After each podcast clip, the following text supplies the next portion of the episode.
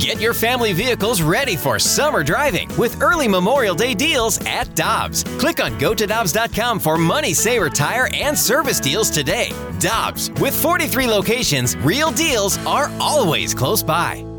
Another day is here, and you're ready for it. What to wear? Check. Breakfast, lunch, and dinner? Check. Planning for what's next and how to save for it? That's where Bank of America can help. For your financial to-dos, Bank of America has experts ready to help get you closer to your goals. Get started at one of our local financial centers or 24-7 in our mobile banking app. Find a location near you at bankofamerica.com slash talk to us. What would you like the power to do? Mobile banking requires downloading the app and is only available for select devices. Message and data rates may apply. Bank of America and a member FDIC. Time now for the Fast Lane Podcast, presented by Dobbs Tire and Auto Centers on 101 ESPN.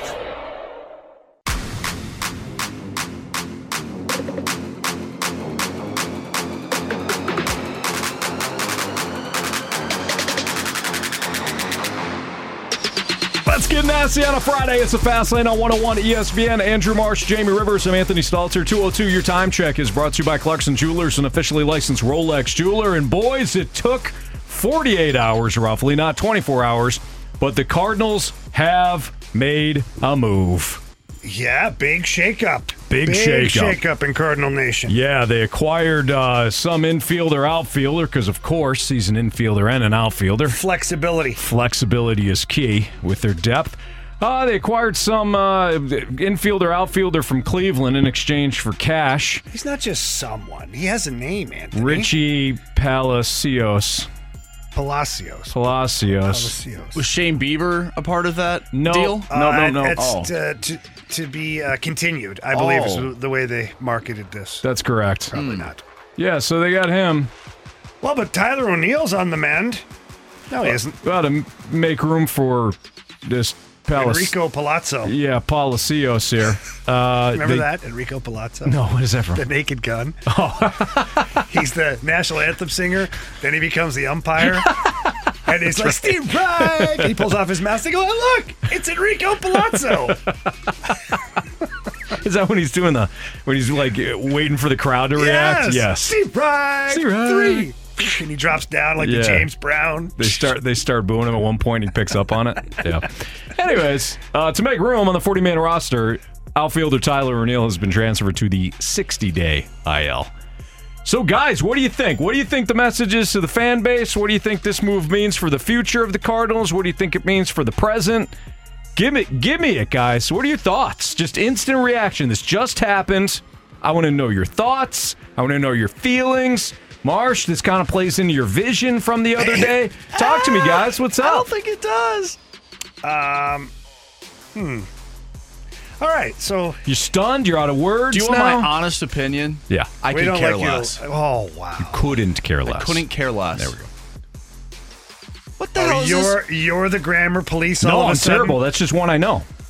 I'm You're terrible. right. You're right. You're right. He's right, but I'm shocked that he, of all people, That decided knew it, to be yeah. the guy. Yeah. I, I usually am not. I just I know that's a like a big. was kinda rude. It's a Have big you been bugaboo. lying to us about that orange reading group? No, it definitely went from definitely blue can't down read. to orange. Okay. I can't read. I can't write. That it just happens to be one that I've been corrected on. Picked it up. You picked I up. on picked it. up on it. I Yeah. learned it, and uh, yeah, couldn't because then if you, I, I could care less. So that means you could actually care less about it. You couldn't care less. Save it, Anthony. Yeah, Couldn't just care say, I'm less. just trying to Save it. help on a My Friday. God, it's a Friday. Just say. Oh, well, you guys can correct me on everything, but I can't uh, to help help my guy Andrew Marsh. Well, I think that's ultimately what the problem is here. Is there's so many mistakes that we help you with, and all of a sudden you get you. This is like your Stanley Cup. The one time Marshy messes up, you're like, yeah, down his throat all the way, and I don't like that at all. I don't either. Go ahead, Marsh. You couldn't care less. Yeah. So I a just- big a big move like Couldn't this, care. a big move like this, you couldn't care less about the Cardinals actually doing something. I'll see it when I see it. I'll It, believe it um, when I see it. If It's it an helps. interesting move for me. It's an interesting move. Uh, based on the fact that it impacts your roster not at even one bit. I mean, I'm- he's going to Memphis, which here's the thing: is Richie Palacios is probably a great dude. He's working hard. He wants to play in the major leagues. Yeah. I'm not. We're not. It's not about him. It's not about him. It's about the fact that, like, why did you even make this play? to- I think it was to simply make move, like Depth? make What, room. what do you need? What- okay, Minor league depth? You've got Juan Yepez that's down there. Like if you're looking for an infielder slash outfielder, Juan Yepez has played first base and he's played in the outfield and he's played DH. Why are you getting Richie? Jamie, you asked me a question. I'm trying to give you an answer. It wasn't really a question for you. It was kind of a rhetorical. Oh, question. my bad. So your answer is valid and it's appreciated, although it's not like yeah, you're just saying why. yeah, Why? more broad. Nancy like, Kerrigan style. Why? Why? Why? Yeah. Yeah. that makes sense. So I don't know what I don't know what this is all about, honestly. Yeah, Maybe they have some injuries in Memphis. Maybe they do. Like 'cause we don't know what's going on in uh, in the minors, Mm-hmm. and sometimes teams do that to help out their minor league teams so that their players who are down there can continue to develop with a pretty good team rather than just getting slaughtered all the time. You know what I feel bad for? The St. Louis Cardinals media person that has to tweet out that information. Because you know, the, the, whoever that person is, they're getting a memo. They're on Twitter. They know what people are saying. They know the anger that is flowing on that social media site mi- minute by minute. And they get this memo saying, see the comment. We've made a move. we have made a move. And this social media person, him or her, has to put that out there, knowing that Cardinal Nation is going to going to use it like chum in a water. Anthony, if you click on the Twitter post, I'm telling you what, I might print out these responses just for my weekend. um, we got one from uh, a verified, I don't know if they're paying for it or not, whatever, Guardians fan. And they go, okay, I'm a Guardians fan. And I can honestly say, I'm not sure who this is.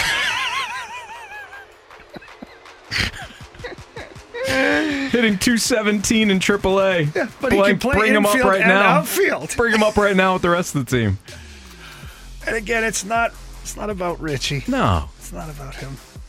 It's You got just, the old Bart Gi- uh, Bart uh, Simpson gif where he said where he's got the cake. At least you tried. and Puts throws it, it, away. Yeah, puts it in the trash. Ah, you misspelled Shane Bieber.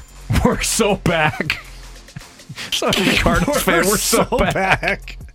Comeback season ahead. We're World Series winners now. So yeah, I feel bad for the social media person that Yeah, would post that. They know. His career regular season in, in the majors, Anthony, is 112 at bats. He's batting 232, 10 RBI, and uh, Yeah. 579 OPS. Yep. You read some numbers off there, didn't you? Does this season hinge upon the road trip? Marsh threw that out there uh, today. And I'll just, I'm going to be honest with my response. Marsh, you were honest with your response. I'm going to be honest with my response. Okay. So I understand the thought process. Like, hey, the, you got the Mets who are struggling, and you've got Washington. Does And he- the London trip. I and the, and the pivotal London trip. pivotal That's right. London trip. So you got three in New York against the Mets. You got three in DC against Washington. Then you head to London, two games against the Cubs before you get a day off, and then you start a, a home, two home, back to back home series against Houston and New York, the Yankees this time. So Marsh is saying, hey, does the season kind of hinge upon this road trip? Maybe you can turn things around. And I'm just going to be as blunt as possible. Hmm. Nothing that we have seen thus far would give us any indication that this team is going to turn anything around. Road trip, home home stands, opponent, it doesn't matter. So I don't think this road trip matters whatsoever. In terms of them like turning around a season. Well, if they want to try and turn it around, it has to start at some point. And you you try all the time as a team to use different landmarks as the like the point of where we can turn it around. Like Flag Day. kind of. But if I'm Oli, if I'm Arenado, Goldy, Waino, you know, the leadership group of this team, we had our day off. Like we're heading into New York. This is a team that's in the same situation as us. They're completely underperforming. Yeah. Certainly next to their payroll, it's just an abomination of what's been going on for them. This is this is it. This is where we can start to build. We start putting the blocks in place. You start building upward. Like you're you're doing that it's almost like you're selling yourself on the idea, but it has to happen. At some point, you have to believe, even if you know you're being a fraud to yourself. Mm-hmm. Even if you know you're like we're not a good. You have to start to believe because if you don't start to be confident, don't start to believe in something, then it really is. It it will get worse way faster than it gets better. You're right about that from like the team perspective. Yes. Now let me hear from Jamie Rivers. What? What do you want to know? If this is going to change? You put you put together. You're right. I mean, within the clubhouse, you have to think that way. So mm-hmm. now I want to talk to Jamie Rivers, the radio host. Yeah. Does this season hinge upon this road trip? What's your thoughts on that? What's your feelings on it? Does the season hinge? Like, don't is think- there a season So- to turn around at this point? Well, You're a bad team. I think that's the ultimate argument right there. Is like, is there actually anything to salvage? What are they eight and a half back right now? Let me check. Let me check. Yesterday, yesterday they were they're eight and a half. They Yeah. might be nine now. I think They're, they're, uh, eight now. They picked up a game. Okay. Yes. Yes, they didn't do anything. Coupled with this move for Richie Pal- Palacios. Palacios, boy, things are turning around. So I don't know if this. Everything's coming up, Cardinals boys. I don't know if the season hinges upon this road trip. But if you put together a good road trip and you win two out of three, two out of three, which is possible right now against those two teams, and let's say the Pirates lose two out of three, lose two out of three, you've gained a couple of games there. Like, Yeah, you're right. I think we have to keep in perspective just how bad the division is. At the end of all of this, you have to keep in perspective that division is horse bleep. Hot dog water Yeah. is what I was calling it. Yeah. Why do you think hot dog water's so bad? Like, what? What do you It's not hot like about dogs. Hot dogs are are made of uh, all kinds of stuff apparently. Mm. So we're willing to eat the hot dog because you know you slop you, you put some some mustard on there, some hot mustard, maybe some relish. You Uh-huh. can really dress it up a little bit. Maybe go Chicago style. You know, you're willing to eat the hot dog. Hot dog tastes good, but it's bathing. You know, like you're drink. You really want to drink the the water it's been bathing in. So you think like the the, the hot dog and the wiener in, in the water? Yeah. It's like draining the wiener into the water, That that wiener is being and now The- you end up drinking the wiener juice, exactly. and you know So that's why I hmm. called this hmm. Central Division hot dog water. what would it take for you to drink the wiener juice, I'd- Anthony? A lot of money. Hmm. A lot See, of money. I don't think it would. I think if I had a nice, crisp one hundred dollar bill and I plopped that right on the table here for you, Uh-huh. I bet you'd drink the wiener juice.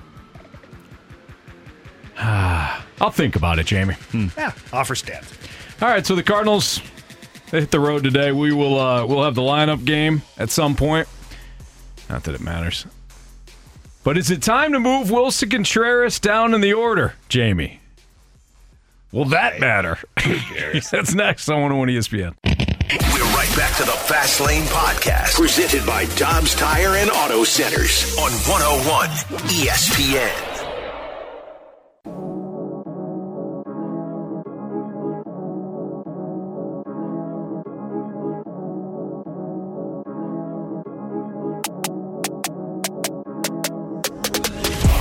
It's the Fast Lane on 101 ESPN. The St. Louis Cardinals getting action uh, back in action tonight. They head to Citi Fields to take on the Mets. Three games against the Mets, three games against Washington, and then they head out to London to take on the Cubs for two games. With Jamie Rivers and Andrew Marsh Anthony Stalter, the Cardinals are currently eight games back in the division. They're 14 and 21 on the road.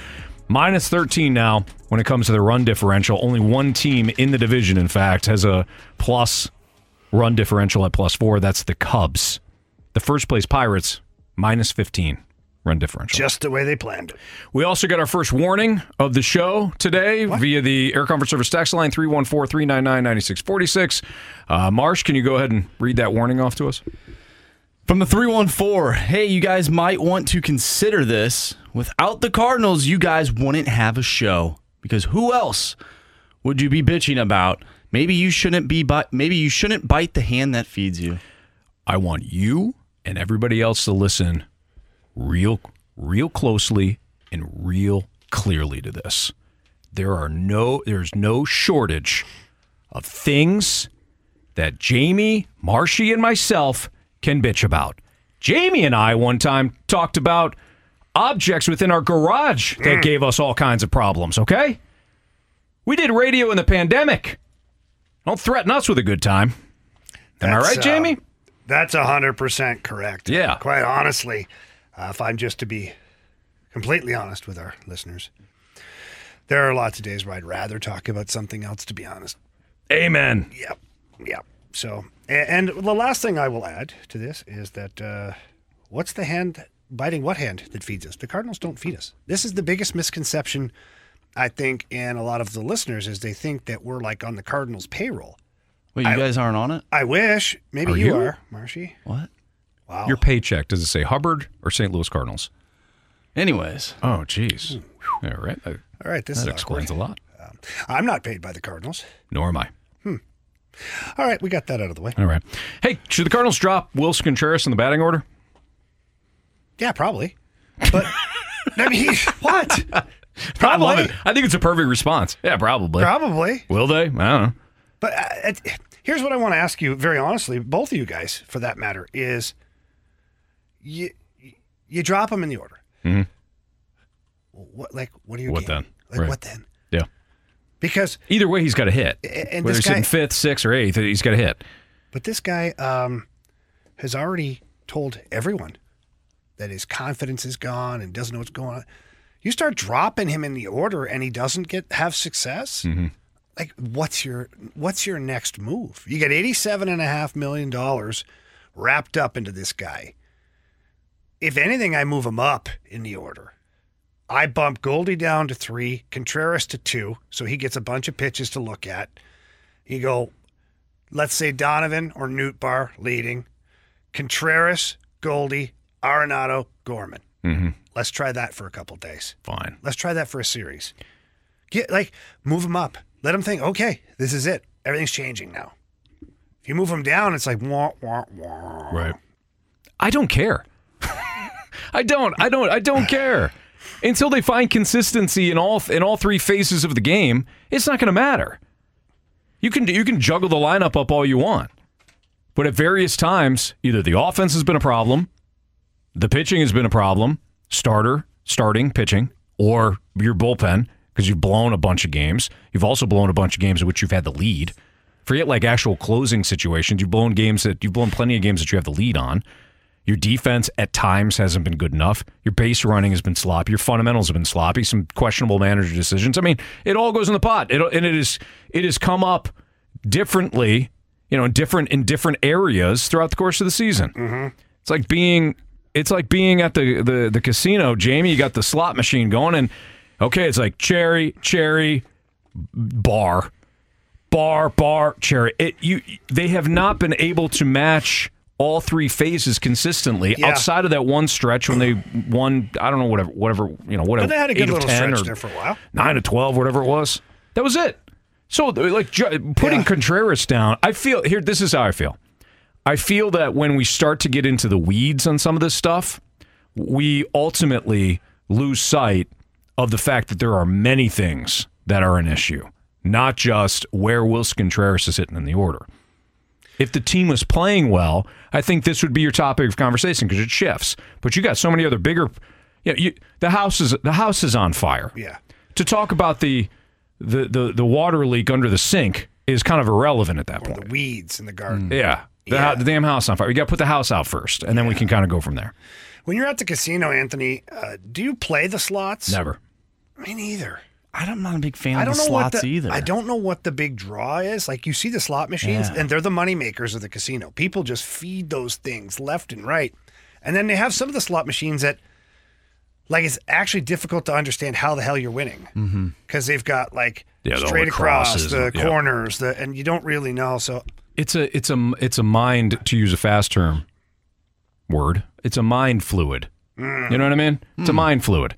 You sit there, and just when you're about to leave, Mm. you get a you get a little nibble, keeps you there. Get a little nibble, and you, it's a mind bleed. yeah. You, you're thinking that eventually you're gonna you're gonna hit it big if you just stay long enough, and then we know how that turns out. Like I just don't like not having any control over the outcome. Like craps, I can roll the dice. Hmm. Like I got, I got, I, I feel like I'm a part of it a little bit. Blackjack, I can either hit or stick or whatever.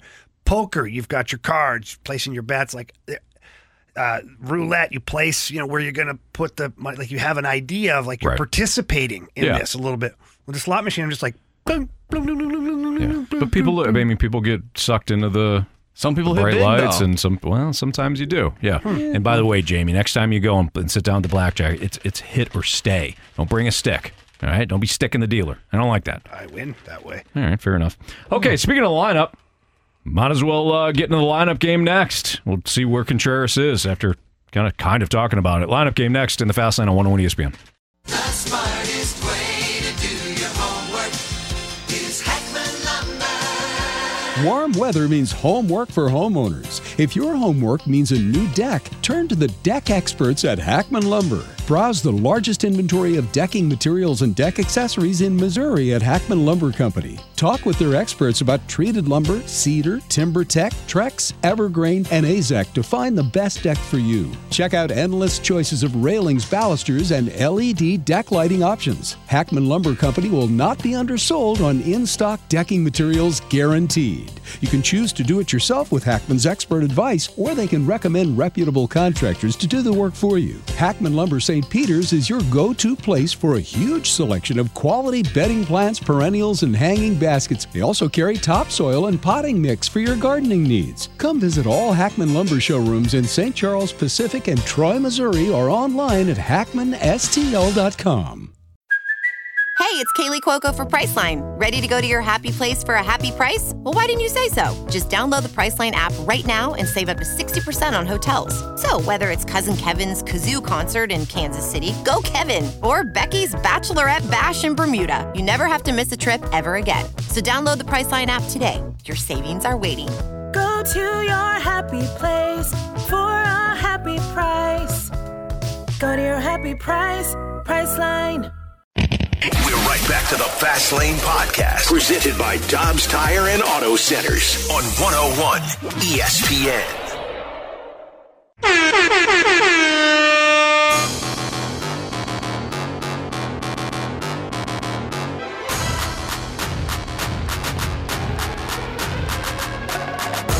All right, time to play a lineup game. Cardinals, Mets tonight. On the hill for your Cardinals, Miles Mikolas. Tylor Megill is on the hill for the Mets. He's a right-hander. All right, Jamie.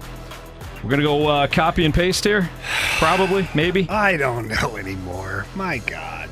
I just don't know. Um, So Brendan Donovan? yeah, Brendan Donovan. All right, chose Brendan Donovan. All right, way to go, Donnie! Okay. Gotta be I like gotta be the big fundy. Yeah, the big fundy. Show us Paul Goldschmidt. I love gold. Right-hander, so Stormin Gorman. Storm and Garmin. He's taking the league by storm. It's your guy. uh, please, Marsh, go ahead and show us. Nolan Arenado. Can I say one more thing? Albert Pujols, I love you, man. All right, so this is this is the part now. This is the Is part. Is this Jordan Walker or is this Contreras? Contreras. That's my thought. Hmm. I if I'm Oli, Mhm. it's Contreras. If I'm passionate Cardinals fan, it's somebody else. Who do you want to be today? I don't really want to be Oli right now, that's for sure. How about can I just pretend to be Oli's assistant coach? Sure. Willson Contreras. Show us Willson Contreras, please. Wilson! Wilson! Wilson! Wilson! Now what, Anthony? Now is it walk it like I talk it right now, or is it Dylan Carlson? I say it's DC. All right, go ahead. Marshy, why don't you go ahead and show us DC, please? You're wrong. I, you know what? It's Jordan Walker.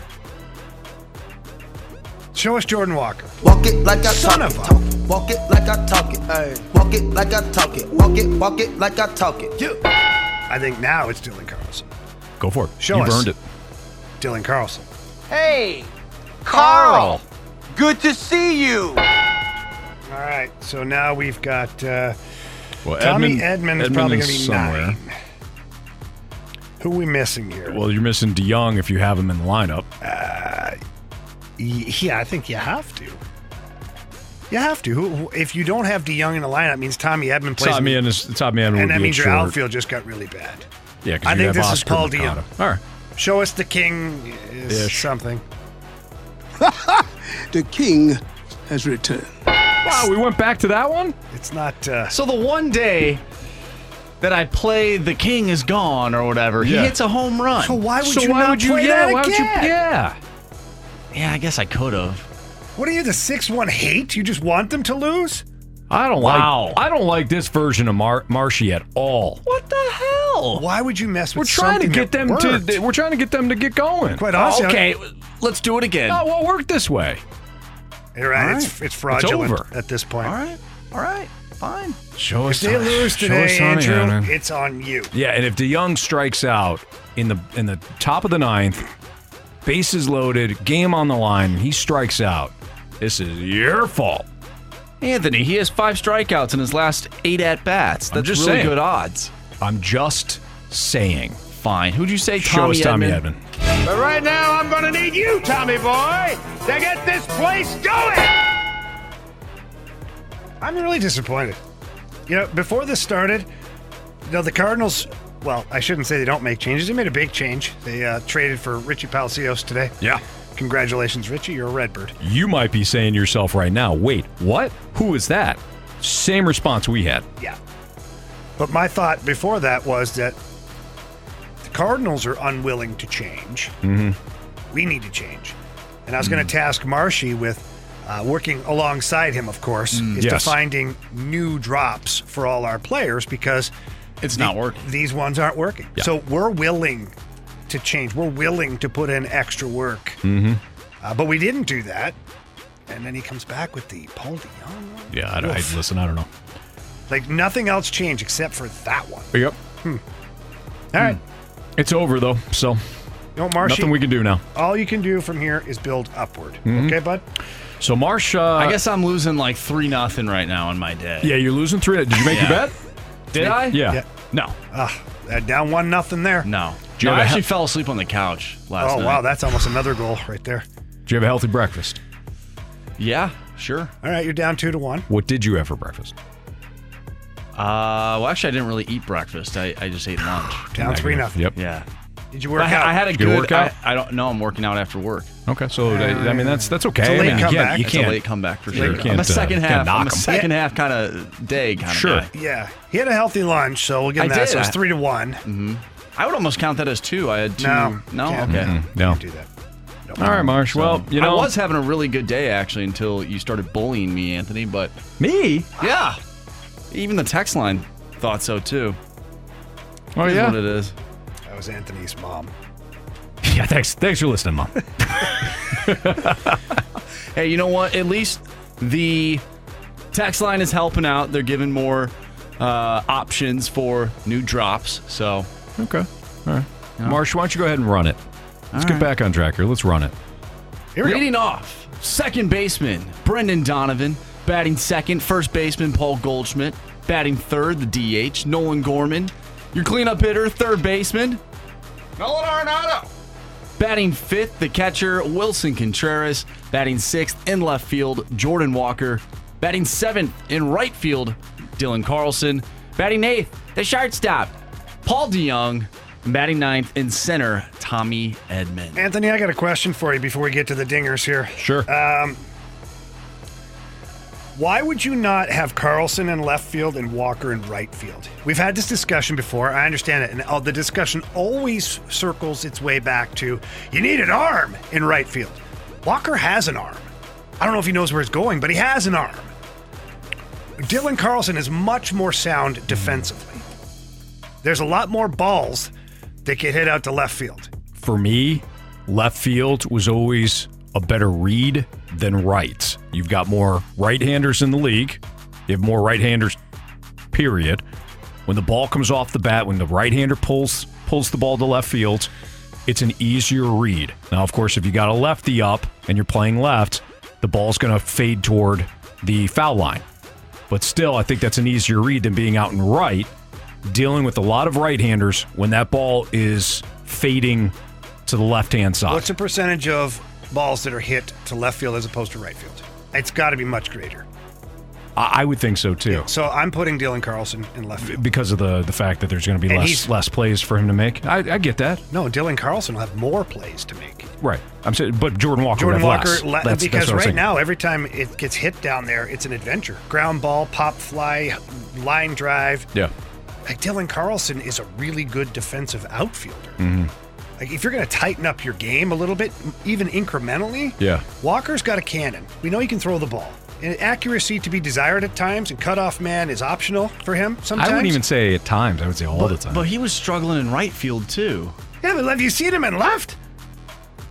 I st- uh, maybe it's just my personal make him the DH. personal opinion. I'm also looking at the dimensions now that we get really into the weeds here. I don't know if it matters. I mean, there's there's more of a straight. There's Everything less. matters, there's a less. Anthony. There's less to contend with in Everything left matters field. in the sport of baseball. There's less to contend with in left field at Citi Field than in right. How is there less? Would Because- it have obstructions in right field? No, because the, the, the wall the wall goes in in and out out and uh, do you want do you want a real answer or no? Or you just is this just your playground today? No, I want a real answer, Anthony, but give me a real answer. There's a straight there's straight away there's a straightaway wall in left. There's more ins and outs when when you're talking about right fields. All right. There's a lot of hostility going on in this. There's a lot of right now. hostility. I don't feel it at all. Parties. To be honest, I don't feel the hostility at all. We need to get back to this, We need- guys. yep. We need to come together here, boys. yeah. It's a Friday. This is what I'm gonna do. This is what I'm gonna do. Marsh, Yes. I love your calm, cool nature, your passion, and your love for the the St. Louis Cardinals. And my vision. and your vision, of course. Jamie, Mm. I love your tenacity, your intensity, the fact that uh, you'll punch anybody at any time for any reason. Is that a good thing? Love it. Huh. All right, let's go, guys. Come on. Awesome. And you, the listener, you you're why we get up in the morning and sometimes make our bed and come here to work and talk to you. Okay? This you are why we do this. And you know what I love about Paycheck doesn't hurt either. Yeah. I love your recognition of Andrew and I. Well Mm-hmm. done. A lot better than yesterday. Thanks, Jamie. A lot better than yesterday. You're for really sure. perceptive. Yeah, thanks, guys. It's great. It's good. thanks, Jamie. Go ahead, Marsh. I think that phases me, doesn't it? I'm used to it. Go back, go back. Call that I don't believe what I just saw. Home run.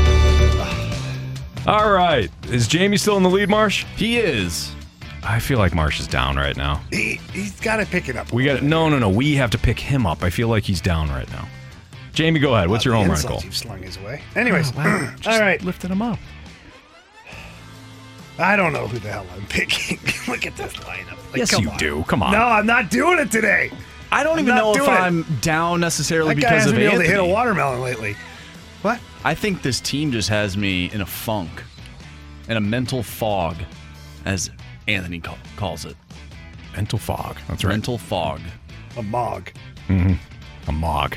That's right. That's what they call it. Yeah. Jamie, what's your pick? The G Man. My guy. Paul Goldschmidt. There we go. Okay. I was wondering. I was wondering if he's going to throw us a, an Uncle Charlie there, and he did. All right. I like Jamie's idea not going with his guy tonight. I think there's something. I think there's something to that. I think the way that Jamie decided to fade Nolan Gorman, I think he's on something. Marsh, I will take Nolan Gorman. Nolan Gorman, first home run. I think there's only one player that uh, makes sense for me to take, and I'm trying like to right this. my wrongs. Oh, yeah, here you go. Yeah. I'm going with the former king, Paul DeJong. The king is gone. I like what you did there, Marsh. I do. It might it it might just work, Jamie. It's pretty good spin. It's pretty good spin by mm-hmm. Marshy. Way to go. All right. I'll accept it. I will too. All right. Speaking of Marsh, he's got what's trending coming up next in the Fast Lane on 101 ESPN. Back to the Fast Lane Podcast, presented by Dobbs Tire and Auto Centers on 101 ESPN. What's trending in the world of sports? The Fast Lane has you covered. What's trending now? Brought to you by Goodwill. Donate to Goodwill and get a half price Cardinals ticket voucher.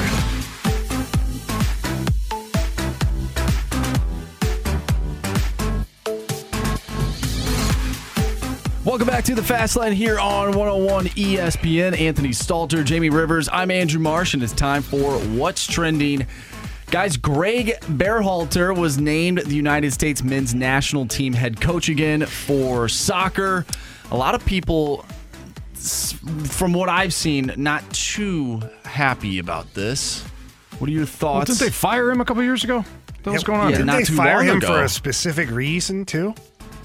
There was a, a little, um,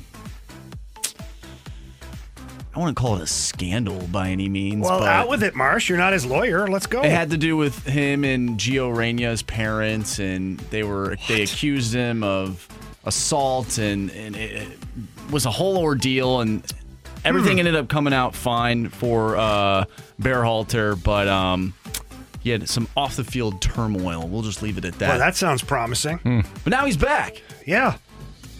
Okay. I don't know enough about the individual as far as um, his away from the field conduct or off the field conduct. I don't know enough about the situation to comment on that period. I just, here's where I go with it. Hey, USA, you couldn't find a better dude. Like the sport Right, is like- growing at Yeah. a ferocious pace in this country. And you don't actually have to be from here to coach the team. Soccer is a worldwide phenomenon when it comes to sports. Mm-hmm. You couldn't find a better dude. I'm sure there's somebody that's equally as good as a coach, but you couldn't find a better dude. Yeah, you had to go back. Like what? What? You had to go back to the well with someone where you had a little bit of a controversy with. Why? Yeah. I, oh, it's good. It's I don't question. understand that unless everybody else just said no, which I find that hard to believe. I find it very hard to believe that everybody else said no, and that this guy is head and shoulders better than anybody else you could find. Yeah. I'm with you. That's a great question. I saw I saw a documentary one time where uh, this one team hired a football coach. Never had coached soccer before or, or football. Yeah, And they, I- they hired him. Yeah. I mean, you could have you could have gone that route too. Maybe hired a basketball coach. You know? Yeah, you know what's crazy that uh, that football coach actually implemented basketball into their scheme. Really, the triangle. Yeah, the triangle offense. Well, here's here's the deal. You, you need innovation. Okay. Yeah. Innovation, creativity. Sounds like uh, the U.S. national team just decided to go go back to the same deal. Well, apparently there are some things behind it here too. Oh boy. No, nothing. Just uh, to clarification here. Apparently he was not fired. They just didn't renew his contract. Which is another way of, Of firing. There we go. and now they're bringing him back. Uh, part two of this from a different texter is they hired an outside firm to sift through all this and still landed on this guy. They said, which is ridiculous. Okay. There we go. There we go. All right. Hmm. Moving on. Whatever. Speaking of uh, off the field or off the court incidents, Ja Morant suspended for 25 games after his second gun video. Yeah, he deserves it. There's a lot of people that are like, ah, 25 games, and the, the NBA Players Association is like, this is too stiff of a penalty. Really? Like, he's a repeat offender. He, how? I, I, I'm I'm assuming that before I go in a direction of criticizing the young man here, Mm-hmm. I'm assuming, and based on what I've heard and read, that he needs some help. He needs some professional help in some capacity. But man, when you were already just like suspended slash sat out slash we're not sure last year for an extended period, I think it was what ten games. Marshy was it something like that? somewhere around somewhere that, around yeah. 10 ish games. And now you come back less, th- what, months, months later with another gun video? Mm-hmm. Like, what did you think was going to happen? Yeah.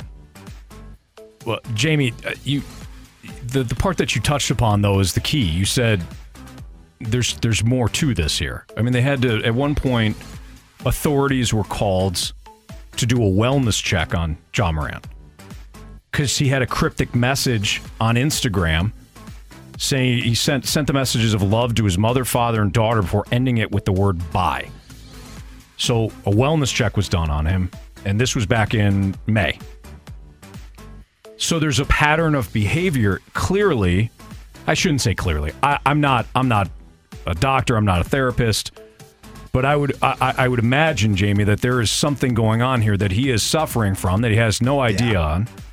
There's some sort of pain, trauma in his life, whether it's you know, it, and trauma and pain. It doesn't have to be big or small. It doesn't have to be categorized as that. There's something there, and I hope that he gets professional help finding out why he would risk his NBA career instead of saying, in other words, instead of saying, "Why would you do this? Why would you put all this, you know, your career on the line, all this money on the line? Why would you do this just for just for having guns in a video?" I think that's a really good question. Why would he be why would he be willing to do that? There is something there where he's looking at it and saying, "My NBA career doesn't matter. The money doesn't matter. Nothing matters." And he's continuing this pattern of behavior. So I hope again, I hope he gets professional help on this because I think he's probably dealing with something. I think that's part of this suspension. Is within the 25 games, there's also um, things attached to it, other specifications to where I think he has to um, get treatment, get help, and go through a process in order to get back. I'm trying to find it here right now, but I, I do know that there was something attached to the 25 games that was above and beyond, basically a wellness thing for him to make sure that he's um, mentally ready and able Yeah. and healthy to come back after 25 games. You know, Jamie, maybe you can weigh on this too because you had to deal with not deal with work work with I should say work with the NHLPA, but the National Basketball Players Association is unhappy with the length of Morant's suspension, according to a statement made by their executive director, called the 25 game suspension conditions for Morant's return excessive and inappropriate. To me, this is when the NBA Players Association, and correct me if I'm wrong, Jamie, I would think that the Players Association would step in and say, Let, let, let's get this young man some help. As opposed to saying, oh, it's 25 games, it's ridiculous, or whatever. You may eventually come to that, but what are you doing to protect your player? What are you What are you doing to help? I'm sure the Memphis Grizzlies are, are, are stepping up, doing doing what they can. But I think this is where the NBA Players Association needs to say, instead of fighting the 25 game suspension, let's first get him some help, mm-hmm. and then and then go from there. Yeah, so sometimes the players' unions they look beyond the singular player. They look beyond that and they look at like the masses of the players. Sure. And they're trying to establish Not setting a precedent, maybe. yeah, Okay, so that, that if there's sense. another player that you know like the problem is that and what I found out about the NHLPA uh, after many years is that they care ish about you. They care about the overall group, the overall look of the group, the results of the group from a salary standpoint, from a lesser suspension, all that. Yeah. They don't necessarily put their arm around you as an individual and be like, let me help you. Now, the NHL, PA, has done a fantastic job along with the NHL with their drug and alcohol abuse uh, program. Uh, there is all sorts of programs in place now to help guys through some situations. But, you know, the players' union's job is to protect the masses. And I don't know how you explain this one. You know, maybe they're just trying to lower the suspension a bit, or maybe some of the conditions, because they said the conditions, maybe some of the conditions are really strict in this. I I don't know. If I was the president of the NBA Players Association, I'd call a meeting immediately with all of the uh, heads of the team. Like, so each player, each team has a representative. I'd have a big conference call or a big Zoom meeting and be like, how do we feel about this? Yeah. Because here's what I think is Ja Morant needs help. He's had two incidents in less than six months. It's a bad look. It's a bad look on all the players, the league, you name it. How do we want to approach this? How hard are we going to dig in our heels and push here? How much are we going to say this is unfair? And if we do, what are the grounds of that?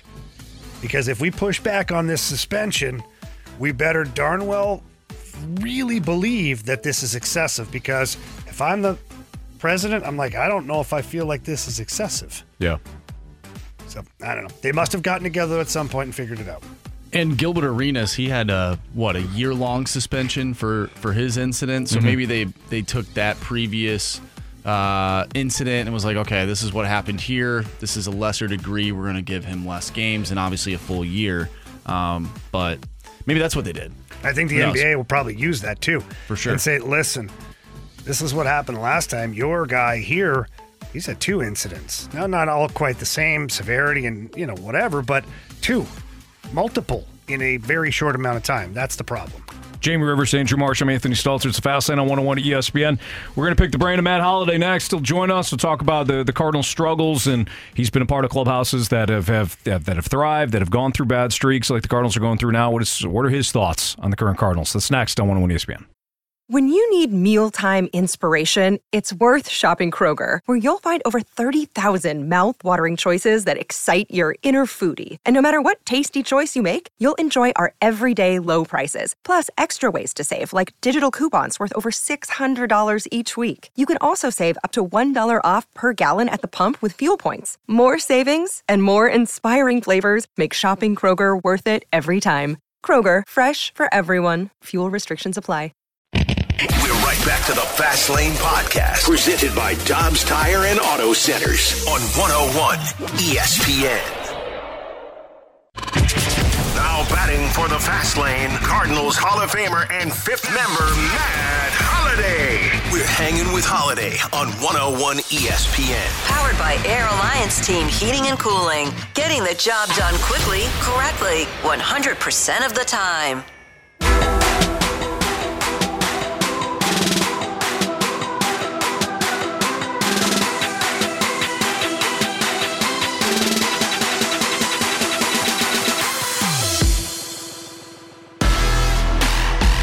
Three hundred two. Your time check is brought to you by Clarkson Jewelers, an officially licensed Rolex jeweler. With Jamie Rivers, I'm Anthony Stalter, joined by the uh, Cardinals Hall of Famer, World Series champ, joins us every week, Matt Holliday. What's up, Matt? Hey guys, how we doing? We're doing good. Well, we're okay. For the most part. We're okay. Yeah. Times are uh, times are tough when you know you're talking about uh, the Cardinals not not doing well, but times are tougher within that clubhouse. What do you think is going through the minds of guys like you know Nolan Arenado and Paul Goldschmidt and the leadership group? They're trying to figure this out right now. Yeah, I think uh, it's one of those things where you take, try to take a, a deep breath with the off day yesterday, and, and you show up. Um, you try to turn the page, and you try to come today with a fresh uh, look at things. Try to turn the page on on um, on everything that's happened, and and so it's uh, it's not easy to do, but I think that's the mindset. Is is today's a new day. You look at it as a blessing. You get a chance to play in the major leagues today. You get a chance to play for an organization like St. Louis Cardinals in front of a great fan base. Uh, you're playing baseball for a living. Um, try to try to give yourself some perspective and, and, and make it fun again. Try to go out there and um, and have some fun. Try to try to try to find a way to to get the guys to to lighten up a little bit, loosen up a little bit, laugh, smile. Um, try to try to make it more fun because right now it's not fun. It's it's it's very difficult. You're finding ways to lose. Um, losing is not fun. Um, so I, I think that that's the mindset. I think as a, as a veteran player is, is try to loosen the young guys up a little bit. Try to loosen each other a little bit. And, and uh, and try to remember that it's uh, you know this you don't get to play forever, and, and try to enjoy this as much as you can, even when you're struggling. Yeah, it's tough. That's for sure. I've been in a couple of these situations too, Matt, and you know, I I, I wonder what the process is for baseball players, and I'm going to ask you, like, how how hard is it to reset? Because I know in, a, in the midst of a tough hockey season, we do have multiple days off at times. You can get on the ice and you start working on your shot or working on something and kind of build up some momentum to where you're feeling better about your game. Mentally, you feel a little bit healthier. But when it comes to baseball, being on the field pretty much every single day playing games, how do the players reset? And is it more of a mental thing than physical, or start to do the physical, then the mental comes? Yeah, I mean, I think it can be a little bit of both. It is it is difficult. I mean, you you, you do get some of the night game or the day game followed by an off day, followed by a night game that almost feels almost like two days off. And and uh, but I I think like you said, you, you, sometimes it is mental. Sometimes you need a physical adjustment that'll help you help help you mentally. Um, but I, I think that you know, like I said, I, I think sometimes uh, you just need to kind of remember that that you don't get to play forever. It is still Major League Baseball. It's still a chance to go out and play and compete. Um, it's not over. Uh, the season's not over, and you just chip away one day at a time. And if you can go on a little bit of a hot streak, uh, the division isn't going to run away from you. Um, and so I, I think you, you have that end goal that we hey, we're, it's not over, but I, I think you also have the the one day at a time mindset where hey, we can only win one game today. There's only one game to be won today. Um, let's try to have some fun and go out and win today, and then and then we'll go from there. So it is a little difficult when you play every day to kind of get a get a fresh reset, but I think you do the best you can to, to bring a, a positive attitude into the field today. So, Matt, the, the question, the next question I have, a bit of a follow up, is well, one, you're right. The division is still, it's still within your reach, which is a positive thing if you're the Cardinals. Um, but when you're, especially in baseball, because there's so many games, I'm always intrigued by this. Is is playing a lot of games when you've had a little bit, you've had a day off. Maybe it's a little bit of a reset, but now playing a lot of games as a team. Is it the best case scenario to find your way out of there, or does it become the enemy at some point? Yeah, I mean, you know, when you're going well and you're playing well, you can't wait to get to the field. You know, you're gonna, you know, find a way to win. The at- the atmosphere, the environment, the the you know the vibe, if you will, is is fun. It's light. It's loose. Guys can't wait to see each other. Um, when going through this, it's heavy. Um, it's it's sometimes it can be you know guys are not necessarily looking forward to getting to the field, and um, so I, I think when it's going good, it's awesome that you play every day. You can't wait to get there, and then there's times when you're losing, you get your butt kicked, where the season seems to drag along, and and you seem to you're around each other so much that things start to annoy you, and um, so it could it can be both. It can be awesome and, and a blessing, and it also can be uh, very difficult, uh, very uh, trying on on your uh, you know on your attitude, and, and and start complaining, and guys start you know they start looking for things to complain about, and then you get you know you're finding ways to lose. Um, so that that can be that can be hard, but um, knowing uh, that, you know some of the veterans that they have in there, I, I think that they're going to do their best to, to fight that off. Matt Holliday, Cardinals Hall of Famer, joining us right now on the Fast Lane on 101 ESPN. Matt, as I'm sure you can imagine, there's a lot of chatter, a lot of frustration among Cardinals fans, uh, and some of it is directed at Oli Marmol. You played for Clint Hurdle, you played for Tony, you played for Mike, you played for Joe Girardi at one point. Uh, you're one year with the Yankees. It, from your experience, what what is the role of the manager when you get into a funk like this, or any any role for that matter throughout the course of 162 games? Well, I think the the hard part is is that, that you know fans people want to blame somebody. They sure. want somebody. They want they want they want to you know there's got to be something that you know they and, and you can't fire the whole team, and so you know people start to talk about who we could get rid of to change things up and and and so that that becomes difficult. But I, I think as as a manager, um, you know, being being the same, you know, and and and to the you you're not you're not uh, happy happy guy when we win, and you're mad at everybody and pissed off guy when you lose, and and uh, I think you know when you continue to treat people the right way, you continue to be honest with your players, um, you're positive with your players, um, you try to put them in the best position to win. You don't make excuses. Um, you have their backs. You support them. Um, you know, I, I think that that's it's all you can do as a manager, and really, um, you try to put the players in the best position you can to win each game, each night, and then you you know you deal with the how it plays out. And you know, so far it, it's been it's been difficult, obviously, but um, you know, I, I think it uh, Nolan and, and some of the guys are are being very vocal about, hey, we got to play better.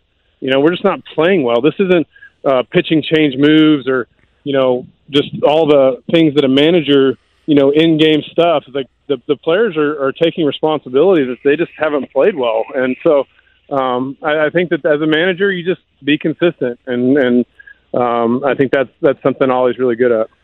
So, Matt, uh, no surprise here, Cardinal Nation. There's some passionate fans, and to your point earlier, everybody kind of wants their pound of flesh, right? They want to blame yeah. somebody or point the finger somewhere.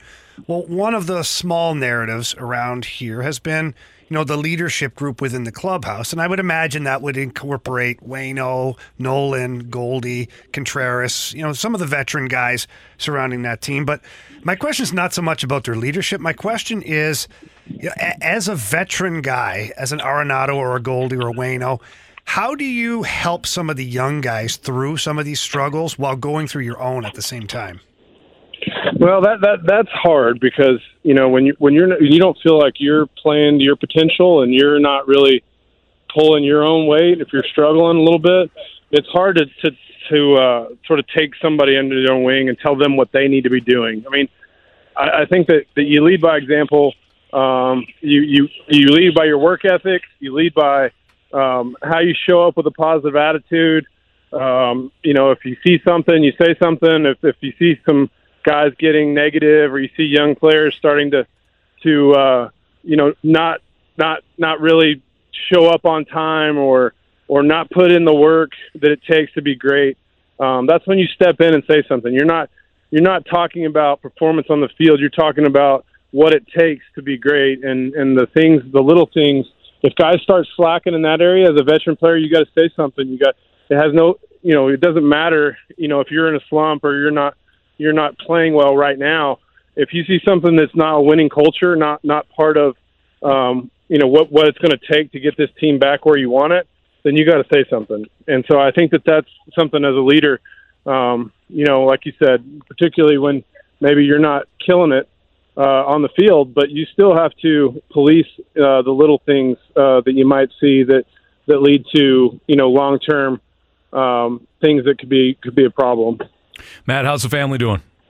Everybody's good. We're uh, down in Jupiter now, and we went and saw Jackson for four or five days, and uh, Aberdeen, and, and now we're down in uh, Jupiter. Ethan's got a tournament coming up, and so we just got here, and we'll be here for uh, a week or two, and he's got several two tournaments here.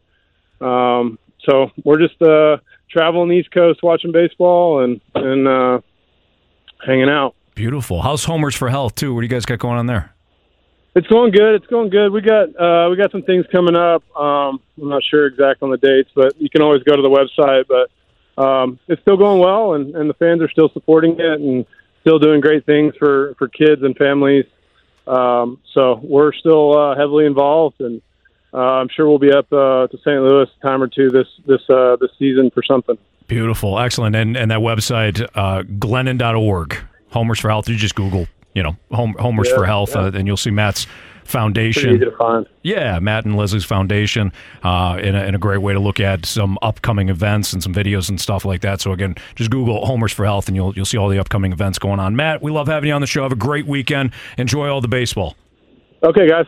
Take care. See you. too. Thanks. Have a good weekend. That's Matt Holliday here in the Fast Lane on 101 ESPN. Uh, Jamie, Such great perspective. it man. is, yeah, and it might not be something you know. You, you might be tuned in, and you're still you're still in that pound, pound of flesh mode, and you want us to ask him whether or not Oli should be fired or anything like that. It's that's not gonna.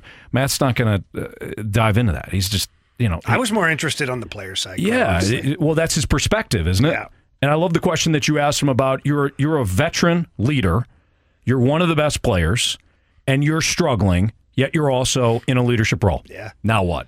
And I thought his answer was great. It was honest. He still has to call things out. Yeah, it, it was honest though. It's, it's kind of like we talked about though. It's like about leading by example, so that you never lower the measuring stick. Like the standard is what it is. We may not be playing well, but this is the standard that we have to at least work to. But it is tough, man. If you're struggling and you're 0 for whatever or 0 for whatever with runners in scoring position or you're Mm-hmm. striking out a lot and you turn over and you tell the kid, hey, listen, man, you need to wait on this pitch. And he's looking at you like, really, bro? Right. What you Really? wait on your own pitch. Have you seen your video lately? Right. You know, but again, if a young player acts like that, he's not the right player for your organization. That's a good point. And and that could be and you can also too as a leader you could say this is what I'm I, I noticed something that you're doing that I that I fall victim to too. I'm not waiting back. I'm not sitting back or I'm getting jumpy, whatever it may be. And I think that's a good way to relate while also showing leadership. So great perspective as always from our guy Matt Holliday. It's Fastlane on 101 ESPN. Jordan Walker, is demotion good for the young rookie? Some of the comments that he made uh, to John Denton in a recent MLB.com article. I don't know what Jordan Walker's inevitably going to be, Jamie, but I love the kid's attitude. And nothing changed from what I read from John Denton. That's next. Super on, mature. On 101 ESPN. We're right back to the Fast Lane Podcast, presented by Dobbs Tire and Auto Centers on 101 ESPN.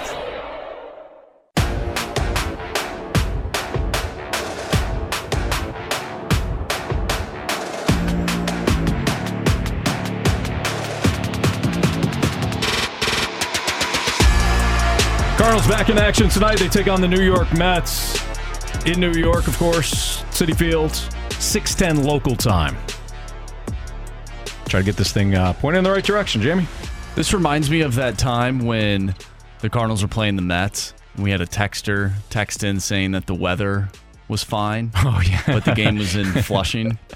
Yeah, the game had been called. the game had been called, and it's a why? It's beautiful here in St. Louis. What are they doing? Yeah, game was in uh, Citi Field, guys. So that was going on there.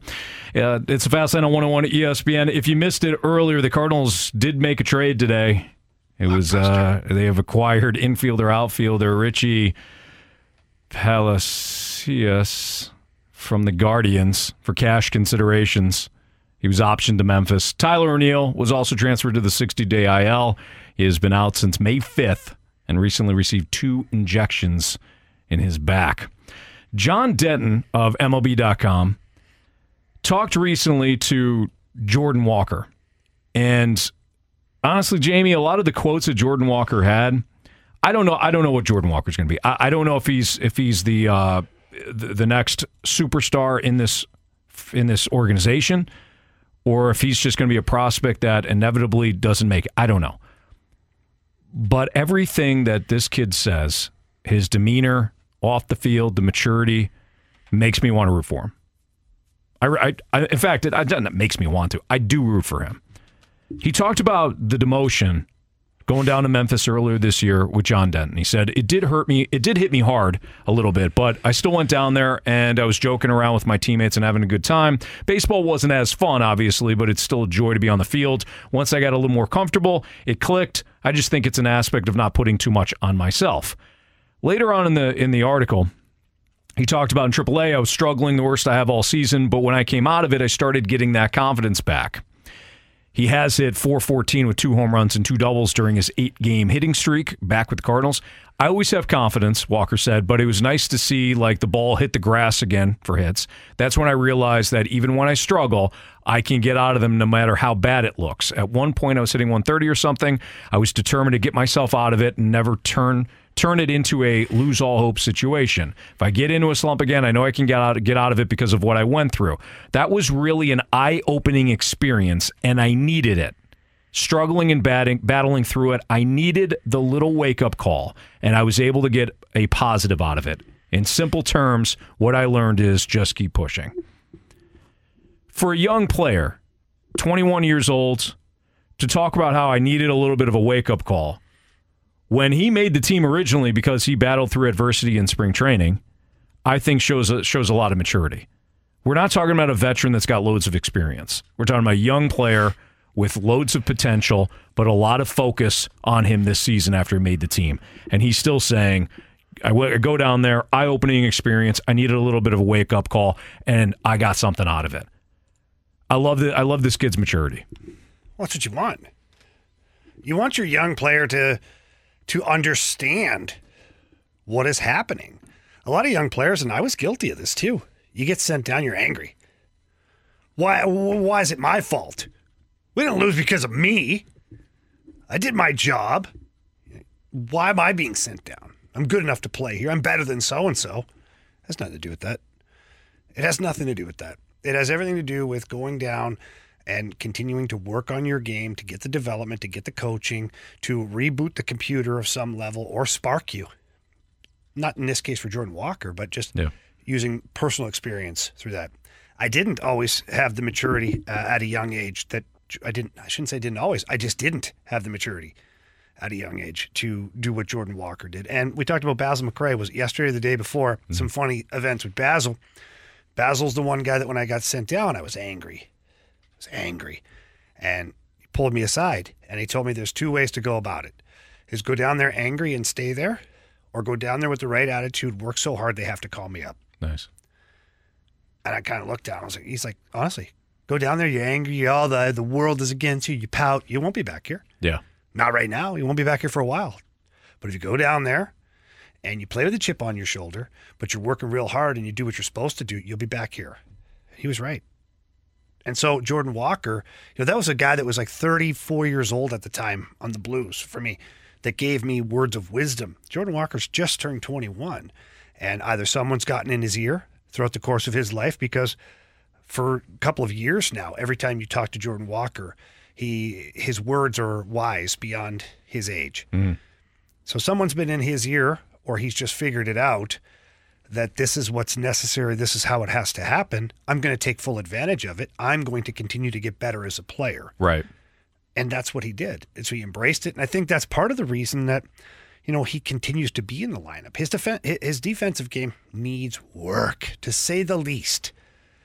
but maybe he's the one guy. This is what we don't know. Maybe he's one of the guys that are the young guys that's willing to do it.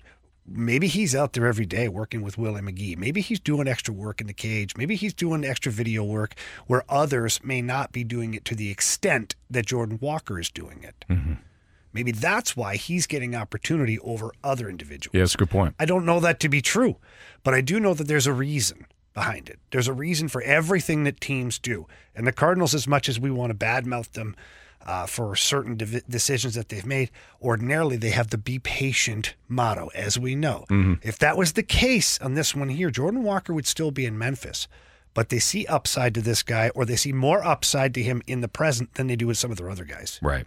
I love what you said about going down to you know the minors during your career and having that mindset of I was angry, everything is external. I think this is a good life thing too. I'm talking to myself as much as anybody. But, you know, external. It's this it's it's it's not my fault, situation's fault or it's this person's fault. Everything's external. But when you when you start to have that internal mindset of no, this is on me. I had my opportunities. I didn't take full advantage of them, but I won't make that same mistake. I'm going to work my ass off to get back up there. Just that shift in mindset refocuses you. You say, well, okay, what did I allow? We want to externalize everything. What did I allow? I allowed this to go on. This is on me. It's not going to happen again. And have a game plan and be calm, keep your emotions in check, and you work your ass off. And that's seemingly what Jordan Walker did.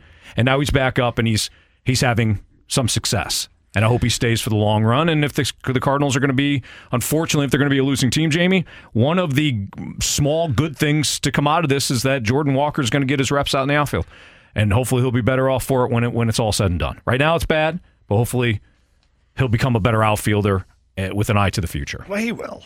It's inevitable when you're an athlete that's that good and you've been a ball player that's been so successful. It's inevitable that you will get better. Will he be a gold glover? I don't know. That's to be determined. But it's mm. inevitable that the work he puts in, the maturity level that he has, and his dedication to doing it, he will become a lot better. Jamie Rivers, Anthony Stalter's Fast Lane on 101 ESPN. So as we know, the NHL draft is coming up. Should the Blues take the best player available or aim for what they need?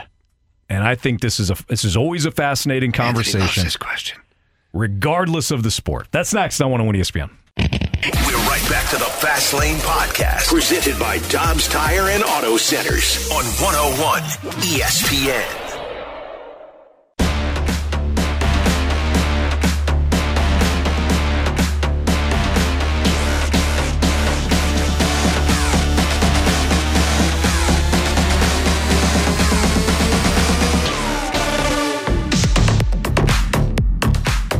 Alex Ferrario will be live at Nashville during the week of the NHL draft. He's going to be doing some live reports down in, in Nashville. It's in Nashville, correct? Yeah. Down in Nashville, so it's going to be That dirty dog. You nice know? job there, Alex. Yeah, he got he put himself out there. Oh, you know what? I'll do it. Fine, I'll go to Nashville. Really? I'll take one for the team here. My goodness. Yeah. So Watch the, out for a couple of those places. Fifty-four bucks for a bucket of beer, Alex. Yeah, keep your head on a swivel down there, Alex. So he'll be reporting from from down in, in Nashville for the uh, NHL draft. This question has uh, this goes back to the Roman times, really, Jamie. The Uh-huh. way I look at it, should the Blues take the best player available, or should they aim for a big defenseman? The Blues, as we've ta- as we've discussed, lack size and overall skill, not necessarily skill, period, but just size with that skill at the blue line. Do you think they should target that specific need when it comes to the 10th overall pick? Well, eh, this is a very difficult question from the standpoint of there's no sure things.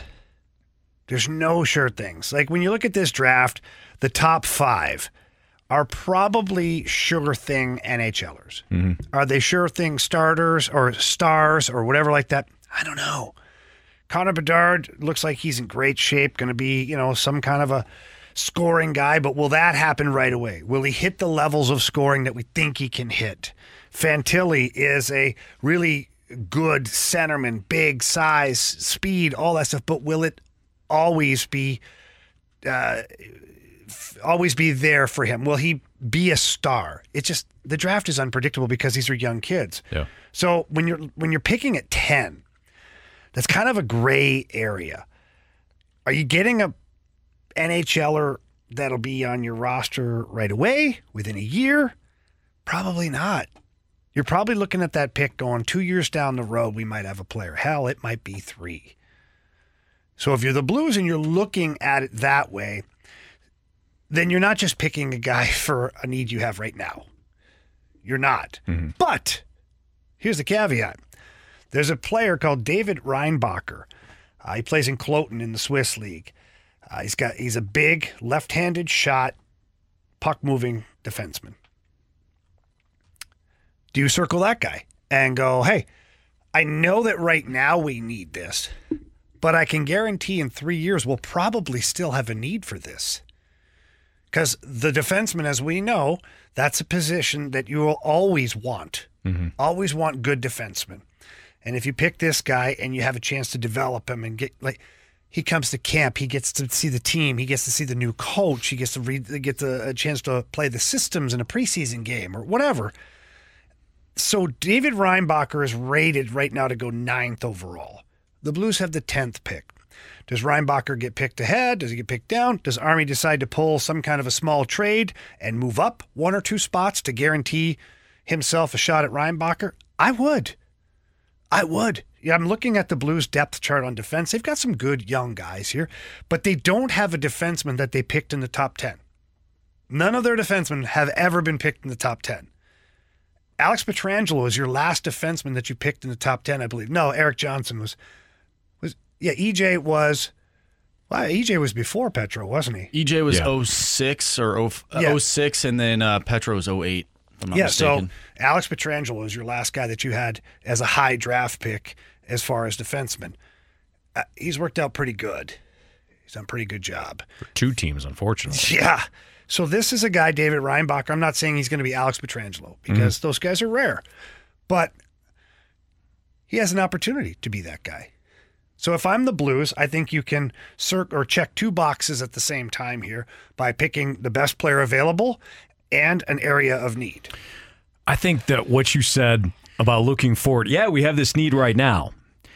Will we likely be looking for this position or this type of player three years from now, too? Yes. Then there you go.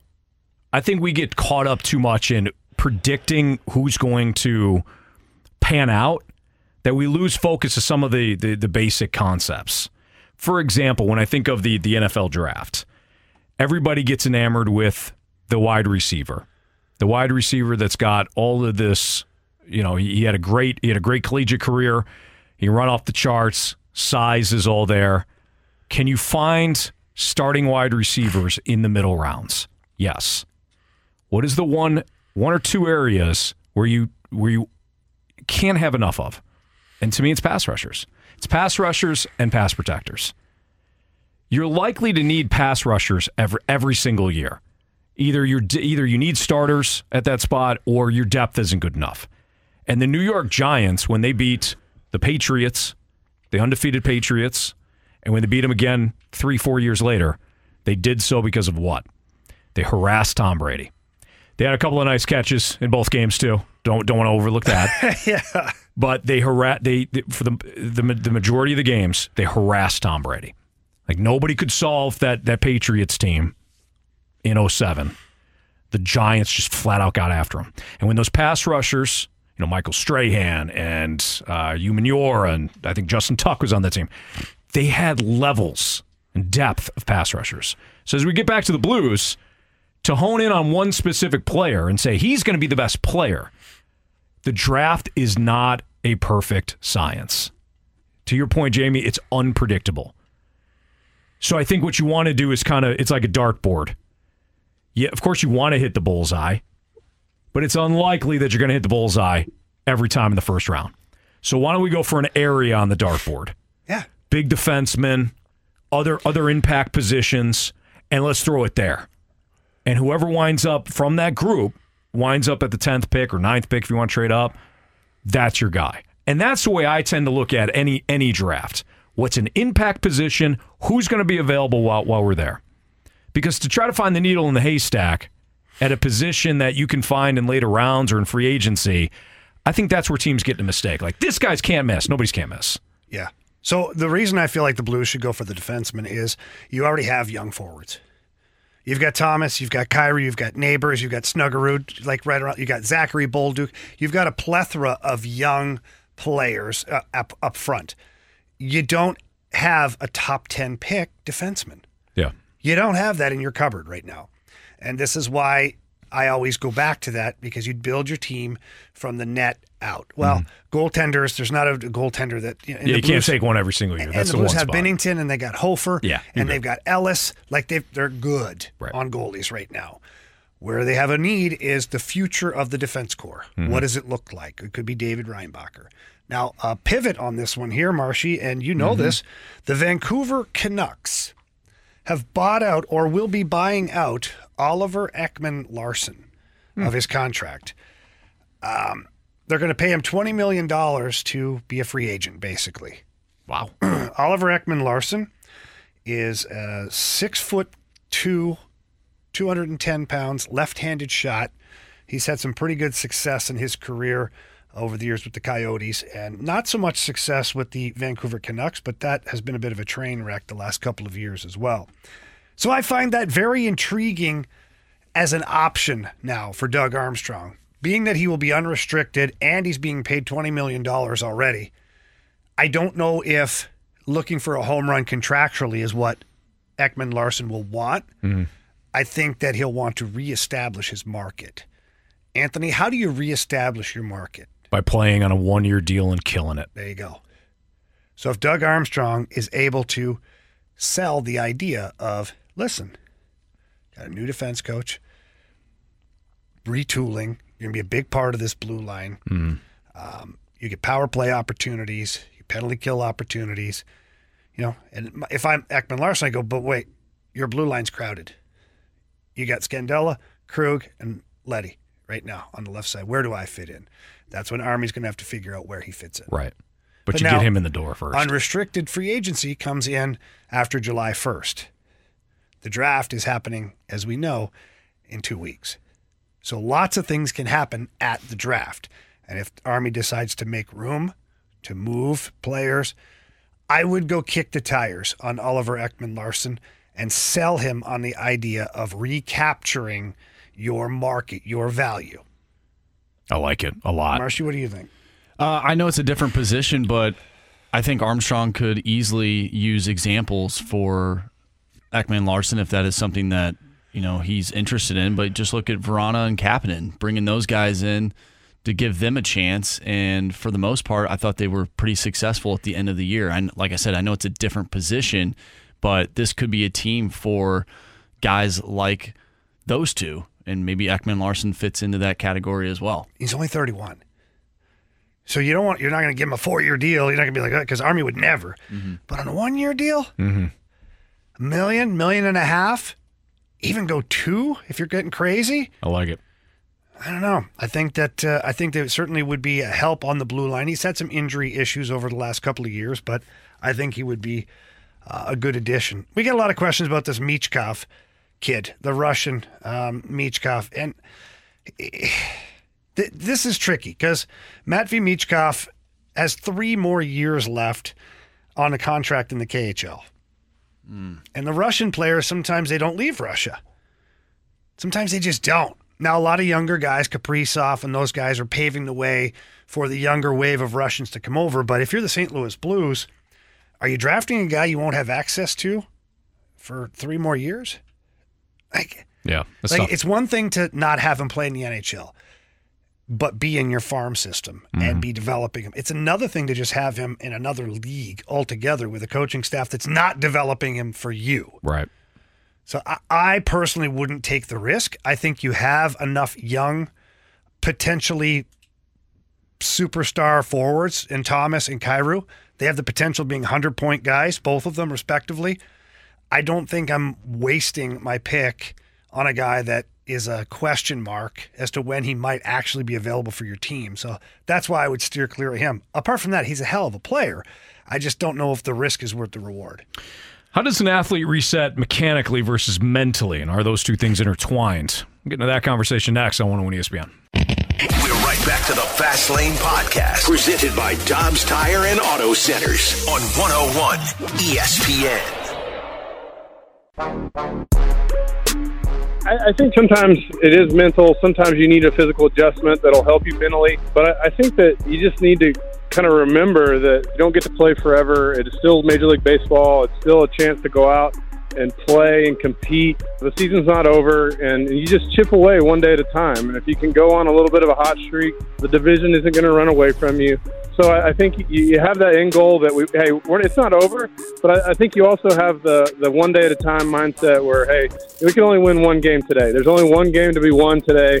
Let's try to have some fun and go out and win today, and then and then we'll go from there. So it is a little difficult when you play every day to kind of get a fresh reset, but I think you do the best you can to, to bring a positive attitude into the field today. That's Cardinals Hall of Famer Matt Holliday, who joined us earlier today in the Fast Lane with Jamie Rivers. I'm Anthony Stalter. You can listen to the entirety of that interview at oh 101ESPN.com or your 101 ESPN mobile app after the show. It's all brought to you by Dobbs Tire and Auto Centers. That was a. There we go. That was the question that Jamie had asked Matt about. they both work. Yeah, they both work. Absolutely.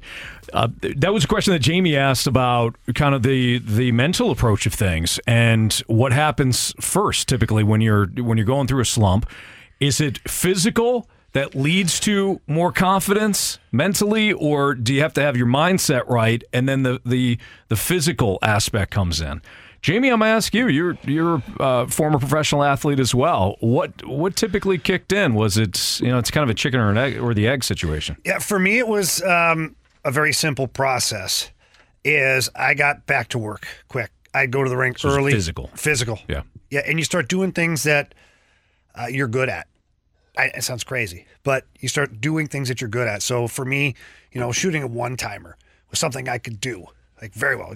Good one timer, hard shot, and you know, just go out there and I'd have somebody pass me like 20 of them. Yeah. 21 timers up high, down low, in the slot, and then, you know, taking shots from another area, maybe do a drill that's like some stick handling and like, but like the physical success starts building up the mental positivity. Mm-hmm. And so that's what I would do. I was always dive in. I would actually, it was funny because you could always tell when like things were going sideways for me because I used to always generally work out after practice. When I was going through a slump though, I'd go out early, I'd go early to the rink, like meeting the trainers there pretty much, walking in with them with coffees and get in and I would do, you know, like uh, the sauna and stretch and then put on have a coffee at the same time, put on the clothes, get in the gym, get on the treadmill or the bike, just a light warm up for like 20 minutes and then get after it. Yeah. And then once I got after it, I'd get on the ice early and go to work and then practice the whole practice as hard as possible. And then then I'm done for the day. And I would literally leave it at the rink. I wouldn't even want to talk about hockey after I left the rink. Start talking about things that were positive that made me happy. Go do things that made me happy. You know, like whatever it was. And then the next day, rinse, repeat. Get there early, get in the gym, get on the ice, work on something. And what miraculously what happens is you start to develop this. You're feeling good mm-hmm. about yourself because you're doing a lot of positive things for yourself in a physical way. So the mental follows. And this isn't anything crazy. Like if you're listening right now, and Anthony, you're here, and I know you're you know you're doing a lot of the positive things in your life right now.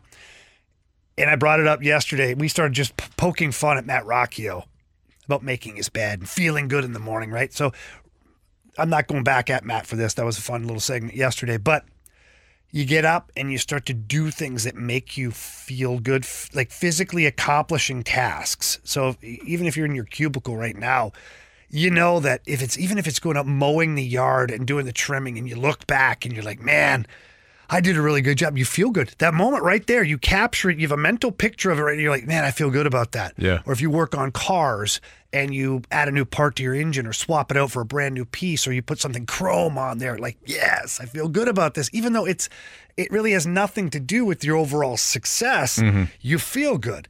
And so you start to create momentum that way. And so for me to drag this back to me, how I did things, that's how I created falsely or not, or I don't know how you want to call it. You're selling myself on it, creating momentum physically and mentally. Yeah. And it would no, without fail, you go into the next string of games. You might ha- not have immediate success, Yeah, right. but you're feeling better. And then you min- like minimize your game a little bit. Focus on one thing. Yeah. Like I used to focus on, I'm not going to get beat one on one. I don't care about the puck today. Uh, we'll clear it, Anthony. Nice. To take a page out of your book. Yeah. I'm not going to get beat one on one. Right. I'd rather die than get beat one on one today. And that would be it. Right. We stick on puck, body through body, just burying guys. And it's not hard. To make physical contact is not hard, right? Just get out there and hit somebody. Yeah. So that would be okay. I had a good game. Coach would be like, hey, great job defensively tonight. Boom, I'm back, baby. Mhm. And then you start to expand your game from there. So Yeah. when it comes to baseball, I don't know what the uh, the equivalent is to just baby steps. I'm sure the players do. You know, probably maybe some tee work in the batting cages. Maybe it's the underhand pitch from the coach, a little side pitch where you just start timing the ball, timing Right. the ball. Like One aspect. one small thing that you can get better at physically will make you feel better mentally. I guess the I guess the two things are intertwined, though. You know, to to hear you talk, you know, physically, you do, you're starting physically, and then the and then the mental aspect kicks in. I think I think I can make the argument that Jamie, you needed to do the physical aspect to right yourself mentally. So I, I do think they're probably intertwined, but basically, you're trying to get your mind right by starting off physically. I, I was going to say I, I'm I'm the opposite. I need to get my mind right, then I need to do the physical aspect. But that's I don't know if that's necessarily the case. I know. I think it's actually just starting because if I I just let, let's so obviously I wasn't a professional athlete, but let's just take kind of the the getting back into shape thing. The- You know, working out. You haven't worked out in a while. Things fell fell off. You know, for me it was kid. You know, having kids and the and the time commitment and Life just comes at you fast. Absolutely. So it's really, uh, I, but I was always prioritizing. Okay, I need a routine, or else I'm not even going to start. I need a routine. I need I, Monday. It's always Monday. I'm going to start Monday, and if I miss Monday, then I'll just start, and ah, then I beat the myself up for a week, and then it's the next Monday. well, 487 Mondays go go by, and you haven't done it. You haven't even started. And recently, when I started to to to try to work out again, it was all right. All right I, I don't care what day it is. I'm just going to start. I'm gonna start. I don't care what it is. I'm gonna uh, even if I go over to the weight and I just kick it. I'm, that's that's all I'm gonna do. But like you said, start small. You Yeah. start small. So I just said, all right, I'm gonna aim for 50 reps of something, of something. I'm just gonna start it, right? And I just happened to do uh, chin ups, and it probably took me 487 reps to get through, or sets, I should say, to get through those 50 reps. It had had been a while, Jamie. You felt good, didn't you? But I felt good. I felt good because I started, and then all of a sudden there's there's this momentum that's created. I do want to share this before we get to the gauntlet. Martin Kilcoyne tweeted out about eight minutes ago. John Mozeliak to me regarding Oli Marmol's status. Quote, we understand this has been a disappointing season, and we also know we have to start playing better. We also know there is time, 93 games left. We do stand by behind Oli and his enti- entire staff, and we are confident we will improve. We are confident we will improve. So they're sta- they're they're standing by. They're staying status, status quo. We'll, get into that more. We'll get into that more after after the gauntlet. So we'll get the gauntlet coming up, and then we're going to get into this Martin Kilcoyne tweet about John Mozeliak and and Dolly. So gauntlet next here on 101 ESPN. We're right back to the Fast Lane Podcast, presented by Dobbs Tire and Auto Centers on 101 ESPN. Three warriors, four categories, one challenger. Can you master the gauntlet? Brought to you by Master, your hometown source for business communications for more than 30 years. Visit masstour.com. Time for the gauntlet of the Fast Lane on 101 ESPN, where it is 4 o'clock. Your time check is brought to you by Clarkson Jewelers, an officially licensed Rolex jeweler. Steve is back for round two. He beat Jamie yesterday, so he's back to take on either Marsh or myself today. What's up, Steve? Not much. How you guys doing? We're doing great. Thanks for asking. I'm not doing great, Well, Steve. Jamie's not. Yeah, I, I don't like losing. Very I'm upset. sorry, Jim. That's all right. I forgive you.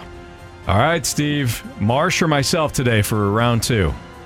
Uh, I think it's revenge day, so I'm going after you, Celtic. All right. Good luck, Steve. Wow. Good luck. Wow.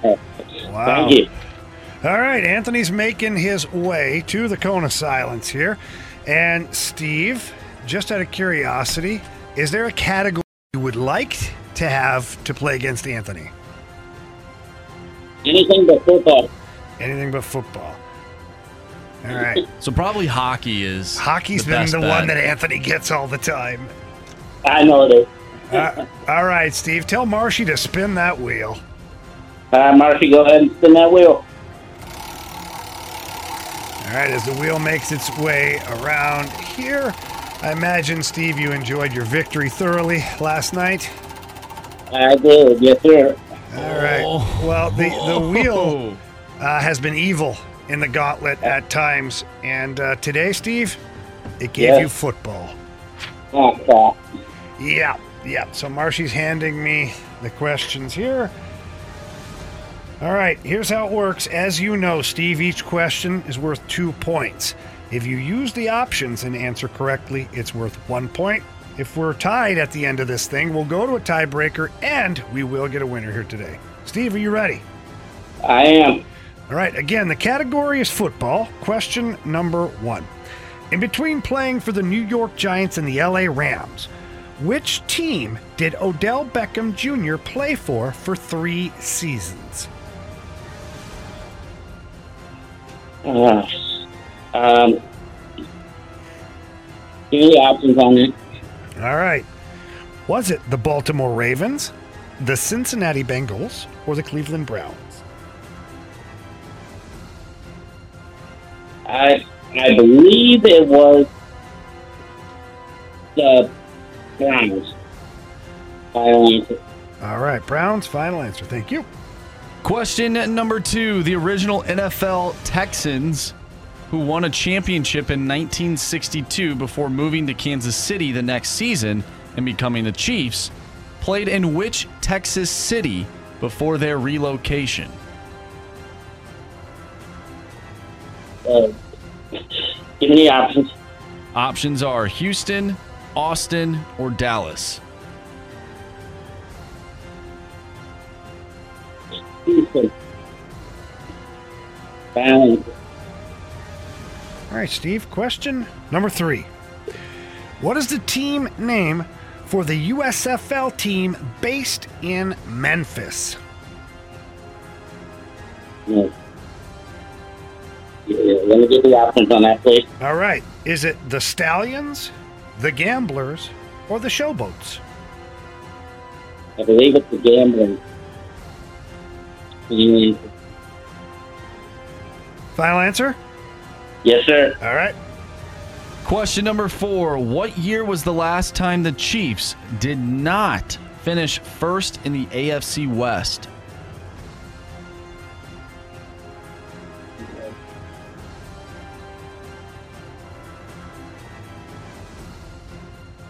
Give me the options on that one, too, please.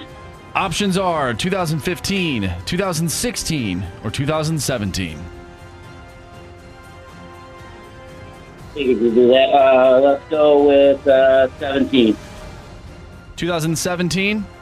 Yes, sir. Final answer. All right. All right, let's get Anthony back in here and see if uh, he's ready to go. Steve, how you feeling right now, buddy? Uh, not great.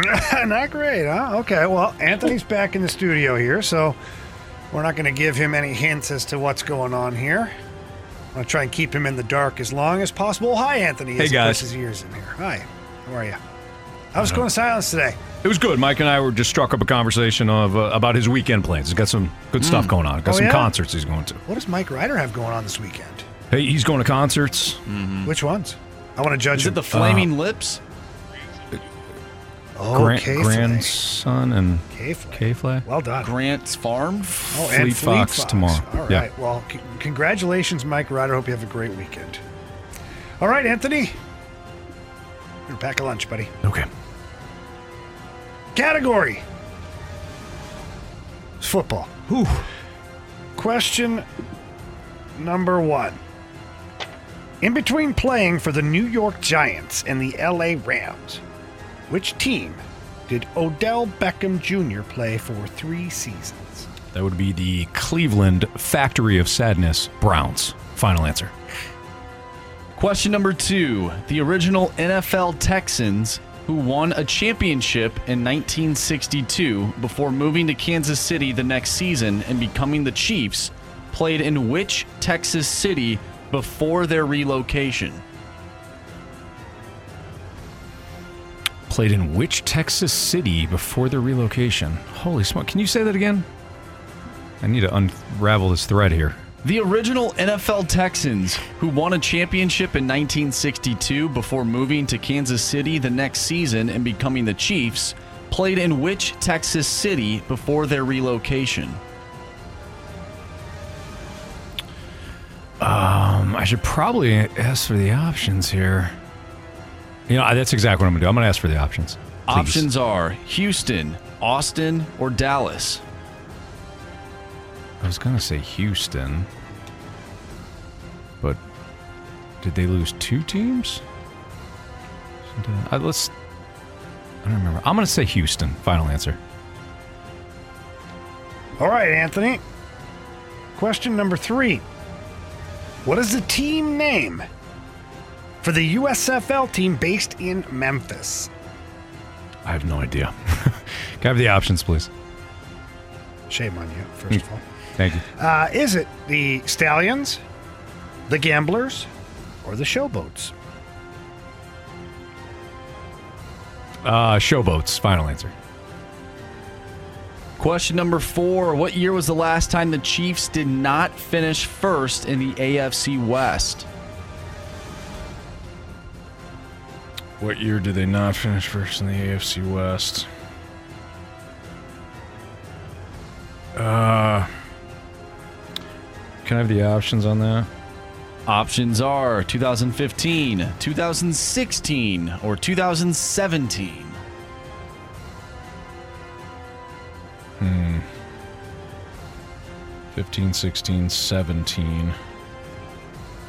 They went to the Super Bowl in 19, which means they drafted Mahomes in 18. The year before, I believe Alex Smith hosted a playoff game because that was the Marcus Mariota game. So I'm going to go 16, final answer.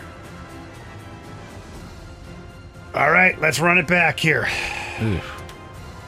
We'll go with question number two to start with. The original NFL Texans, who won a championship in 1962 before moving to Kansas City the next season and becoming the Chiefs, played in which Texas city before their relocation? Steve, you said Houston. Anthony, you said Houston. Both of you used the options. Answer is?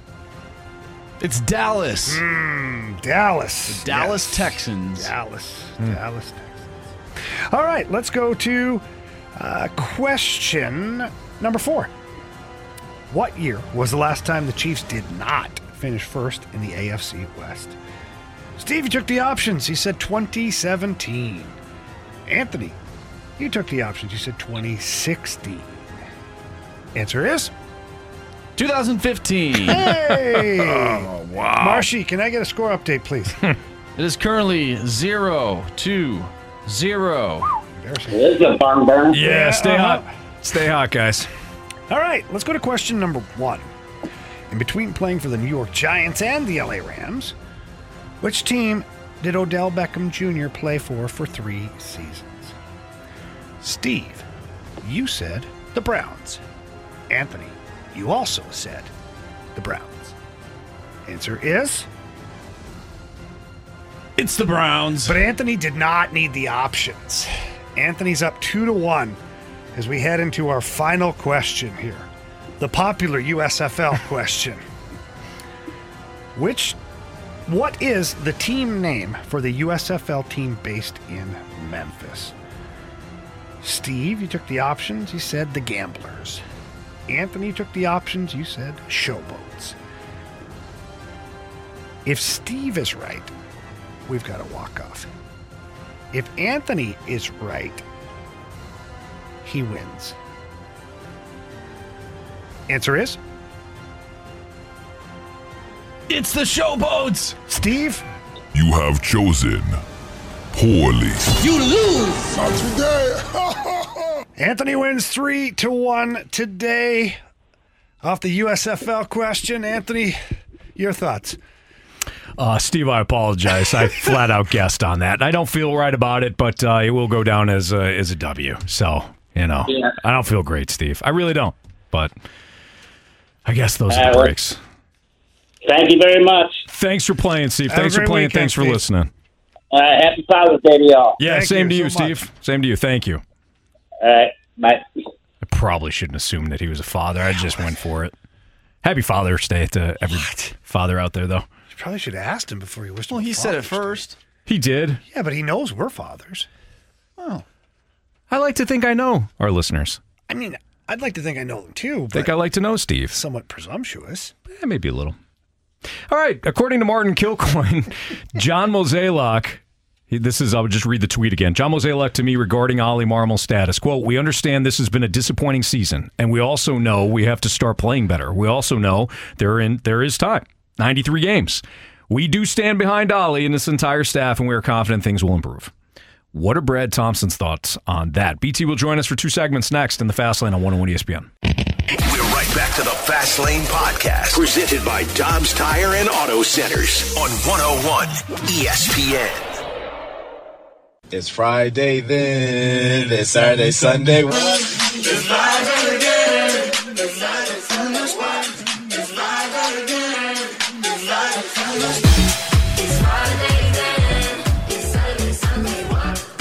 live again. Your Cardinals might be losing, but if you're not dancing right now, shame on you. They're just one 17 game winning streak, getting themselves right back in this one, Jamie. Hey, it starts tonight. It has happened. Yeah.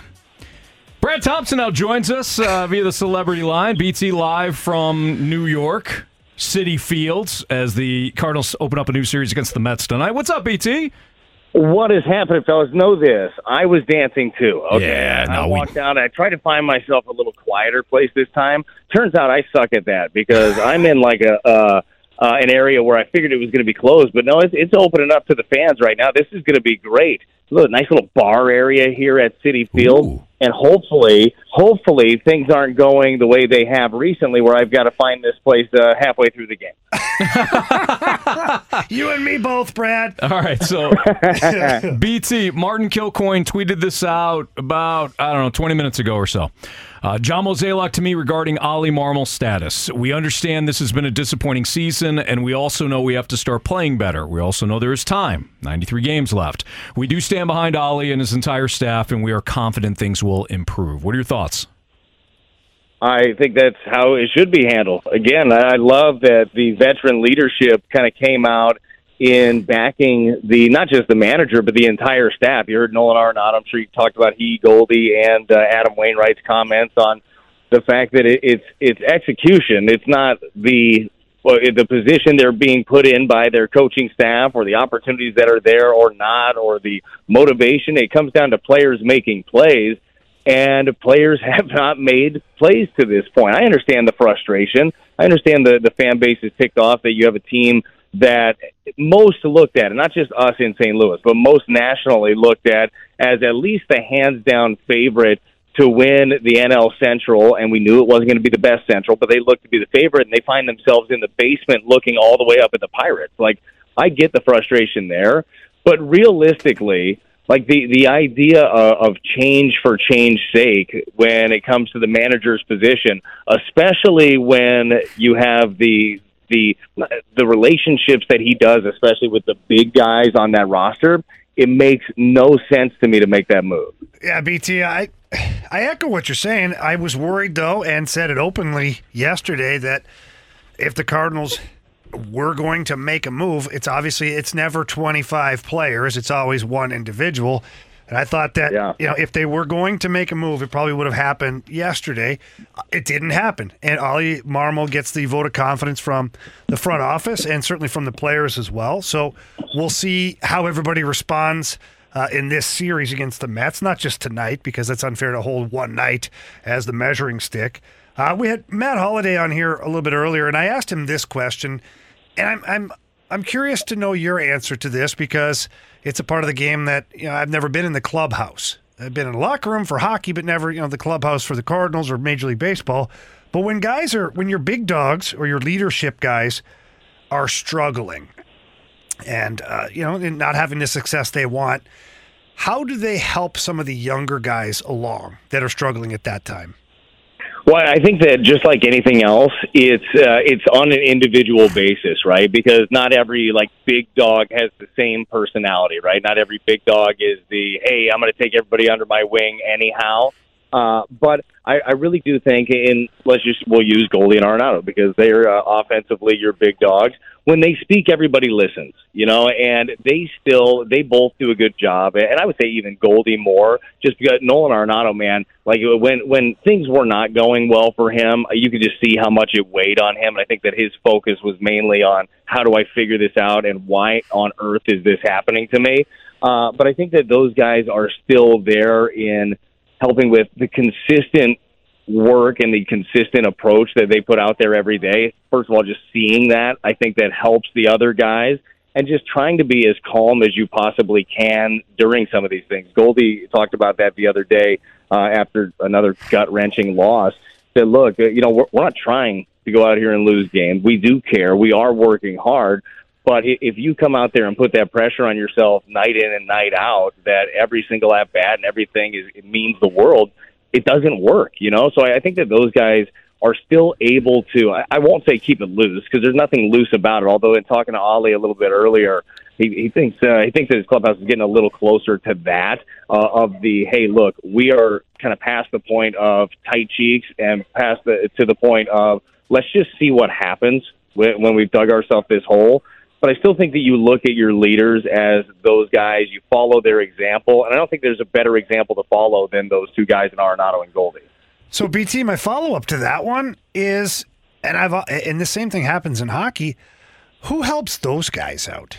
Like who who are the guys that come in like when Nolan Arenado because he gets inside of his own dome and you can tell when he's frustrated and he's angry at himself more than anything else. Who's the guy uh, that comes across, or what kind of a guy in that clubhouse would come over and try to lend a hand to guys like Goldy and Arenado?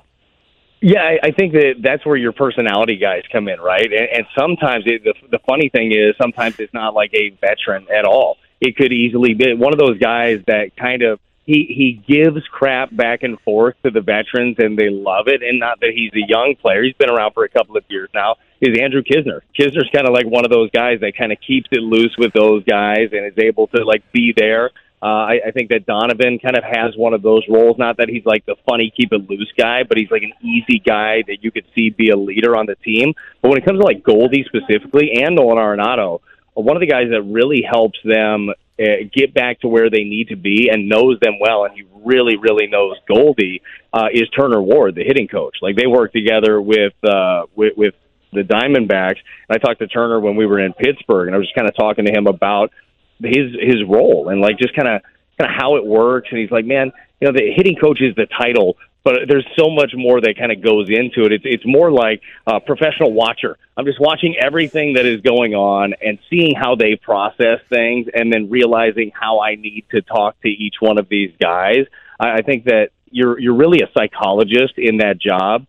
So I, I think that Turner Ward is another one of those guys that these guys really love. They just love his personality. They love the the uh, knowledge, the information that he has, and they do lean on him. Brad Thompson joining us live from Citi Field. It's the Fast Lane on 101 ESPN. Brad, what is uh, we know that the inconsistency has led us to where we are right now with the Cardinals. Sometimes you know early in the season was the starting pitching. Starting pitching has been better, but the bullpen and the offense has mixed in uh, some poor performances. The fundamentals have been lacking in certain, in some regards. The defense. I mean, it has been one thing seemingly for one period of time that has cost the Cardinals. But if there is one aspect of their game that turns around immediately and becomes uh, outstanding, what is it to turn the season around immediately? It's the offense. I mean, that's the only thing that you look at and say it has the pieces to turn around and has amazing potential. Like when you have Goldy and Arenado in the middle of the lineup, that is fantastic. When you have the power potential of Gorman, that's amazing. Gorman going through a skid right now. He's six for his last 36. He's punched out 25 times in the last 14 games. But we've seen it, right? And for Gorman, it goes back to making better decisions with his his swings. We're seeing him offer some stuff that he offered at last year. You got to get Contreras going. I mean, he has been absolutely abysmal at this point, but you know that it's there. Like that ends up being the difference when uh, when when you look at it. So when you see a lineup, and, and just today, uh, I know you guys have, you guys have done the lineup game, right? How would Yeah. you do today? Yeah, we did very well. We think- did fine until the Walker. Oh yeah, that's right. We got Anthony one went wrong. and you know. That's on me. Yep. Did you try to bat him fifth? Yeah, Anthony did. No, no, no, no. We Yeah, had you did. Contra- no, we got Contreras right, and then I said, Oh, yeah, you're I said. DC was six. That's right. You're correct. Okay. I was. I Well, was- when you I was look at- right about being wrong. Yes. I think you nailed it. I think you nailed it. Uh, but when you look at the, the pieces that you have there, and yes, you're, you're putting a lot into a guy that has not done anything to this point in Contreras, and then the upside of Walker, and your bottom. I mean, seven, eight, nine today. Carlson, DeJong, Edman. I think I'll take that as seven, eight, nine. I feel like that's the only thing that you can look at and say, okay, well, this could turn, and that could turn quickly. But the Cardinals are going to have to start doing a lot more damage with the opportunities that they have. You look at the last 15 games for these guys. The uh, that whole runners in scoring position thing. I can only imagine some of the mic drops that that have been left by Lisa here as of late because they're hitting a buck 60 uh, in their last uh, 15, which they've lost 12 of those with runners in scoring position. It's just not good enough. No, you're absolutely right about that. All right, BT, we got a, another segment with you.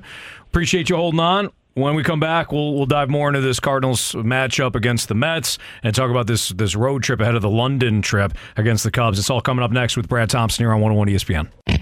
We're right back to the Fast Lane Podcast, presented by Dobbs Tire and Auto Centers on 101 ESPN.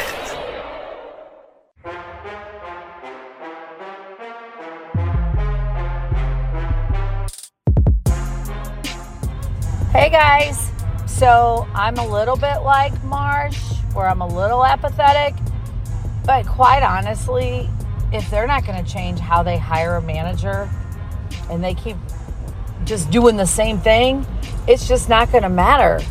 But my word, do they not have a PR firm? Can they not read the room? Holy macaroni, there are going to be empty seats. People do not have to spend their money on this. And I'm still a fan, but I don't, I, I can watch it on TV, listen on the radio. I do not need to go spend my money to watch. They don't care. Why should we care? So until they care, oh, and then we'll care again. Unfortunately, I probably still care. All right. Have a great Father's Day, everybody. Uh, thank you, Lisa. Lisa left us a mic drop. I love how Lisa started off. I'm kind of apathetic, and then she dove in all the reasons why she's probably not. I don't think Lisa has the ability I to don't be think she has the apathetic ability either, when it no. comes to the Cardinals. She's quite too honestly. passionate about it. She's too close to the situation. She's not going to be apathetic about it. Uh, Brad Thompson joining us live from Citi Field. Uh, what do you think, Brad? Do you think that, that Lisa has any sort of apathetic trait to her when it comes to the Cardinals? No, no, I don't. I think that she uh, she loves the Cardinals. She hates them too, uh, but she loves them, and uh, she just wants things to be better. Which everybody wants things to be better. I will say this though: the Cardinals, uh, to to one of her points, the Cardinals actually did read the room in not making a change with their manager. Actually, read their actual players and the ones that matter in the room. I get the outside, the idea of change for change, as we talked about. It's uh, it, it I won't say it's stupid. It's stupid though to do something like that. It is is my thought. Uh, but you know, who knows? Who knows what the actual answer is going to be? Hopefully, the answer is they actually just start playing loose, which is a tough thing to do. And we were talking about it a little bit earlier uh, last segment. It was something that Oli was having some uh, meetings today individually with some of the guys. We just kind of asked him. He's not giving us everything that he's talking about with these guys, and you know, some are younger guys, some are veteran guys. But a lot of the idea is, look, this is the time right now. It's all gas, no brakes. You know, especially with some of the young guys. It's like, hey, look, you're going to make mistakes. You've already made mistakes. You're here, right? You woke up today. Everything is good. Now go play aggressive. If you make a mistake being aggressive, if you make a mistake, a mistake going out there and doing everything that you can do, then we can all live with that. And I think that that's something, especially as a young player, you need to remember and you need to know, and you need to have the backing of your manager to do stuff like that to play a little bit looser. BT, when teams are struggling like this and you end up, you get the day off, now you're on the road. Sometimes the road can be the best medicine available to kind of galvanize a group or certainly take the pressure of being at Busch Stadium off the shoulders of the guys. But for tonight's game, what are some of the keys for the Cardinals to start doing in a good way? Like, is it a good start? Is it is it the offense? Is it a good start from the pitching? Like, what should they focus on? Yeah, it, it's hard, right? It's harder in baseball because you you have a different plan of attack with every starting pitcher that is out there. Uh, like a, a plan of attack tonight against Megill, I would like to see a patient team. This is a guy that does not throw a lot of strikes early on. I would like to see them make him work a little bit and then find something up in the zone. You get something like have your sight set in a place and they throws there, then let it fly. Uh, but just from an overall team concept, I kind of want to see more of what we were talking about a little bit. Like I, I want to see what kind of pep they have in their step. Like they, we always talk about, hey, the team's playing flat. Well, every team looks flat when you're losing, right? But I think that we we might see a little bit different vibe in the dugout and on the field from this team. I feel like there have been plenty of, of conversations, both with the veterans and Jamie. You're absolutely right about the off day on the right time on the road being a good thing. I think these guys uh, got together last night. Uh, a lot of them did, and kind of hashed some of these different things out and just had good conversation, had fun, you know, with their with their friends. I mean, at the end of the day, that's kind of what what these guys are. Uh, but that's what I want to see, man. I want to see just just energy and flying around the field today. We'll see if it happens. There's no real way to to make that happen. The game kind of dictates how you play. But we'll see if it looks any different tonight. Brad Thompson joining us from Citi Field. is the Fast Lane on 101 ESPN. BT, one player that will not be at Citi Field tonight will be Tyler O'Neill. The Cardinals transitioned him to the 60 day IL after they made uh, a move today. What what do you think the immediate future is of, of Tyler O'Neill? I'd say the IL, at least for the next thirty, at least for the next thirty days. You should know so. better, Anthony. No, Yeah. It, no, Anthony, it, it is. It, it's a weird one, man. Just not getting much information at all. You hear from Tyler here and there. You Sure. heard him talk to the assembled media that he uh, couldn't even pick up his child. Uh, you know, his back was hurting so bad, and he's you know getting better and better. But I have no uh, outlook of what it looks like for Tyler O'Neill. I wish him the best, and I hope that he gets healthy, and I hope that he gets right. But right now, man, if you're the Cardinals, you're looking at, at the next month or so just without him, and you're you're piecing it together. And you got Tommy Edman playing a great center field. You've got Carlson doing his thing and right. Young Jordan Walker is going to play every day. You're getting closer and closer to getting Nootbaar back. But man, it's it's just it's overall disappointing. It's certainly disappointing for Tyler O'Neill, whose body won't allow him to do what he wants to do. And from a team standpoint, you took a huge bet on Tyler O'Neill. You didn't go out there. You didn't add any more thump to the offense. You came back to the table with the same basic team and same basic outfield, and it ain't shaking out for you. BT Miles Mikolas back on the bump for the Redbirds tonight. Um, the last couple of starts, not exactly Picasso's, but for Miles Mikolas to work on getting himself right, to, to, to start inching in the right direction or going back to what he was before those two starts, what does he have to do? Yeah, last start was an off one for him, man. He ended up giving up five earned runs, Jamie, to your point, against the Reds. And we just we have not seen him like that other than the first three starts. And as we talked about, that was on the heels of the World Baseball Classic where he was just off, like just didn't find his stride. But the eight starts prior to the last one he just had, he had an ERA under two uh, in those eight starts combined. That'll work. One eight two. Yeah, that'll play right. So the thing that really stood out last time for Miles against the Reds to me was his lack of command. He just did not. He just not, did not have the ability to put the ball where he wanted to. And then another thing that doesn't happen very often with Miles is the wheels started turning. He started getting mad, and then he stopped thinking. And that's something that he's just going to have to be in control of those emotions a little bit better in the ball game. Remember last time out against the Reds, like Knizner went out to talk to him. He shoot him away one time, which those guys have a good relationship. That's not a big deal. But then he had another time where he had a tapper come back to him. He forgot how many outs there were, and uh, he could have had an easy double play. Ended up only getting one out. Like he's just got to lock right back in mentally. But it was just an execution thing for him. So the hope is tonight here against uh, this team in the Mets, who have not been swinging it very well. Everybody knows Pete Alonso is on the shelf after getting hit by a pitch. Francisco Lindor is struggling, especially the last 20 games. Look at Lindor's numbers next to Paul DeJong's numbers, and then look at the price tag on those ones. I'm not saying either one, Jamie, to borrow a phrase, is a Picasso, uh, but boy, uh, you're getting about the same uh, the same output from Lindor on the season that you are uh, in Paul DeJong. But uh, no, this is a group that is very pitchable at this point, and I'd like to just see him be aggressive early. BT, uh, rumor has it that Pete Alonso has the Stubby Clapp flu. Can you expand on that? No, it's true. Uh, I heard that he wanted to get hit uh, you know, a week or so ago because he knew that the Cardinals were coming to town, so he started leaning into stuff. so he could he could not be out there. Uh, it's funny. Uh, was talking to Stubby last night about about the whole the whole thing, and he said one of the first things that he did was reach out to Pete Alonso, and he reached out actually through Harrison Bader at the time because Harrison Bader and Pete Alonso are friends, and he said, "Hey." Please let him know that I wasn't trying to full on manhandle and take him down. It's like I tripped, I had a hold of him. Just let him know I'm not trying to kill him. And uh, I don't know if Pete cared. He's a big, strong guy. He can put somebody in the hospital if he wants to. For me, like I'm a big, But- strong guy. If but, I wanted to put someone in the hospital, I easily could. Told you. BT, uh, have fun tonight, man. Maybe maybe the Cardinals have uh, have a 17 game winning streak right right around the corner. It starts tonight. You know, it starts with Hey. one. BT.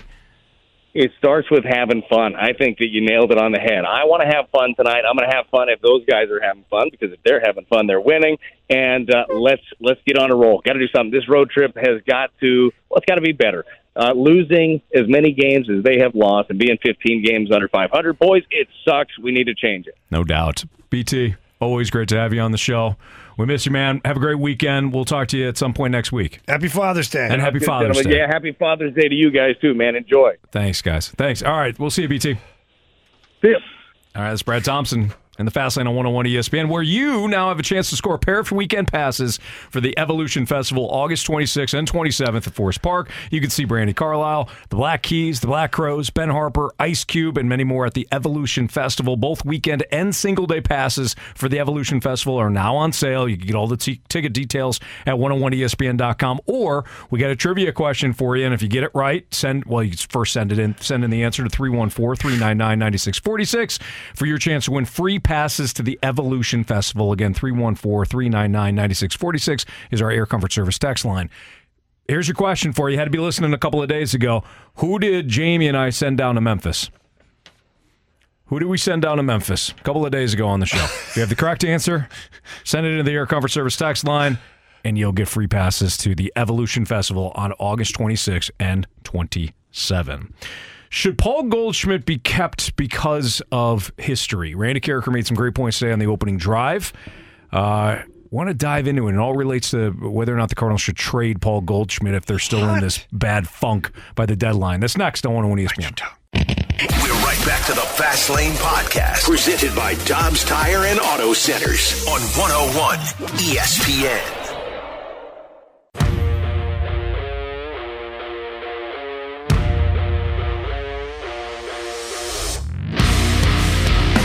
Listening to the opening drive this morning. Our guy Randy Karraker was uh, talking about the Paul Goldschmidt trade scenario that Greg Amsinger kind of threw out yesterday on the opening drive. He didn't like it. He didn't. He brought up some great. Randy brought up some great points. Randy! That's right. If you listen to, uh, if you if you heard this the same take, you I'll just paraphrase it, but uh, I recommend going to 101ESPN.com and downloading the opening drive podcast uh, from this morning. But they were talking about, all right, would you trade Paul Goldschmidt if you're in a spot at the deadline where you're still, you know, several games below 500, you're out of it, whatever, whatever the scenario is. Would you trade him, provided that you were going to get at least prospects that were top end pitchers. Okay, that was kind of the big caveat. Not just trading him to trade him, not just trading him for prospects, trading him for top end top end pitching prospects. And Randy cited several big trades that did not work out for the team that traded the better player. Giancarlo Stanton, from the Marlins to the Yankees. Matt Olson from the A's to the Braves.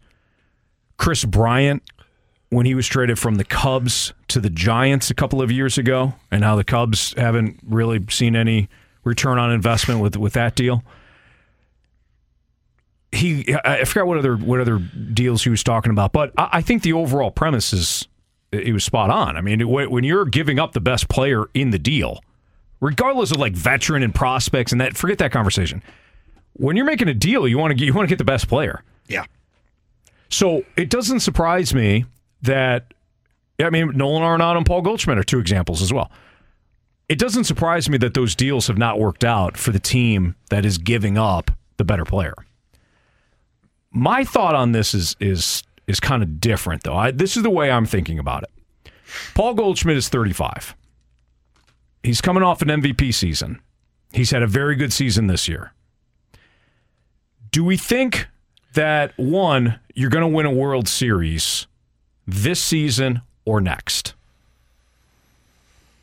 Because it really starts there. Do you think that with Goldschmidt, do you think that they can make enough moves either this year or next year to win a World Series? Because his contract is up at the end of the year. At the end of next year. That question seems to be an easy one to answer right now in this moment because of how bad they're playing. Uh-huh. But I don't know ultimately ultimately if it holds water after the second year. I don't and I'm not saying the Cardinals are going to win a World Series. I just think that although that's the ultimate goal, we've talked about this before. It's not necessarily a failure if your team doesn't win the World Series. Right, but you have an asset in Paul Goldschmidt. Yeah. Where his value has I mean it's it's high coming off the MVP year and he's been good this year. I just wouldn't trade him. Okay, that's I just wouldn't. I mean, that's not where I'm starting. That's not where I'm doing it. Like Paul Goldschmidt for me is even if I just get two more years of him, we don't win a World Series. I still have one of, if not the best first baseman in, in baseball, mm-hmm. even at 35, 36 years old. Like, I don't know. I'm just not trading him. I I just don't think there's a can't miss ace prospect out there that you're going to get. Like you, you cited those trades earlier that Randy brought up. You know, what has been their reward for cutting ties with a very good player, superstar, MVP caliber player? That is that was Randy's main point. Nothing. You haven't got Like, anything. there's no guarantees. Like I'm Of course. guaranteed that Paul Goldschmidt will be a really good player for the next two years. I'm guaranteed that. Mhm. Maybe even take a run at being an MVP again. Who knows? But I'm guaranteed that he's going to be really good. I'm not guaranteed anything the other way. This again, this is the way I'm looking at it. All right, I know how you're I'll, looking I'll, I'll speed through it. I think it's probabilities. I'm playing the probability game. What's the probability that Paul Goldschmidt, his value is going to be this high uh, at the in the off season, Yeah. or or ne- at the trade deadline It'll never year? be higher than it is right now. Are the probabilities the Cardinals are going to win the World Series in the next two years? Probably pretty low, Pretty right? Without without making significant changes. What are the probability probabilities that uh, Paul Paul Goldschmidt actually starts to get start, starts to trend in a in a downward spot at 35 years old? Ah. What's the probability that the Cardinals are going to re-sign him two years from now and get and get and get full return on that? What are the probabilities? Now, what are the probabilities that you get a prospect or two prospects that you could earmark for your starting rotation next year or for the next two years? That's where I'm at. I'm not saying there's no earmark 'em. guarantee. There's no guarantee. the hell out of 'em. Doesn't mean they're actually no gonna be there. There's no guarantee. There's no guarantee on either side. Again, this is why I'm this is why I'm looking at it as probability. It's it's a lottery ticket. Paul, you, Paul Goldschmidt right now is worth a, is worth a dollar fifty. You got a dollar in your hands, but somebody's willing to pay you a dollar fifty for it, and they're going to give you a lottery ticket. There's no there's no guarantee that the lottery ticket is gonna is gonna pay out.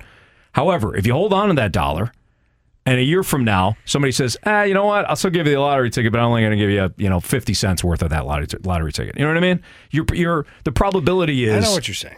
I, I is it still worth rolling the dice, potentially upgrading your future for what you have now? Because you have that asset now. That's the only guarantee. You have Goldschmidt right now. So You that's do. the way I'm looking at it. You do, but he also has a full no trade clause. The- And that could that, that could nix everything then. Well, it it's not even a Paul conversation. Goldschmidt wanted to be here in Right. St. Louis. This is why he put the no trade, full no trade clause in his contract. You're absolutely right. I just don't see how trading him makes your team better. Like I'm, I'm looking at next year, and I'm looking at this team, and let's just say they don't make the playoffs. I think this year could be a beneficial year for the front office to really have to make those critical moves that they've been pushing off for the past few years. This is a slap in the face year, and next year. Now they know this is the areas that are severely lacking, and these are the players that can definitely help us push to that next level, and we're gonna we're gonna do some more roster construction. So maybe we take this year as a, as a positive thing, and then you really go for it next year, and you can't do that unless Paul Goldschmidt's on your team. Text line brings up something interesting here too. Now, again, you know, a couple of them said that we were cherry picking trades that went bad for teams with their return. It is a small sample size. I will say that. Now, this is the flip side of it: is Mhm. that um, there was a team that had a player not of the impact of a Paul Goldschmidt. Was he a Gold Glove left fielder? Yeah, Yep. Marcell Ozuna that they traded for some prospect pitchers Mm-hmm. in Sandy Alcantara and Zach Gallen. Yeah. Mm-hmm. That worked out pretty well for the other team. I'm not even. It, it certainly. It certainly did. It certainly did. Now the Marlins didn't hang on to Zach Gallen, but No, but they still, did, they, did, did, have They did net those two guys. I'm not even looking at. I, I understand the thought process of it, and Randy's absolutely right. I, I concede that. I concede that a lot of these trades don't work out. But for me, to look to look at just the history and say, well, we're, I'm not going to do it because of that.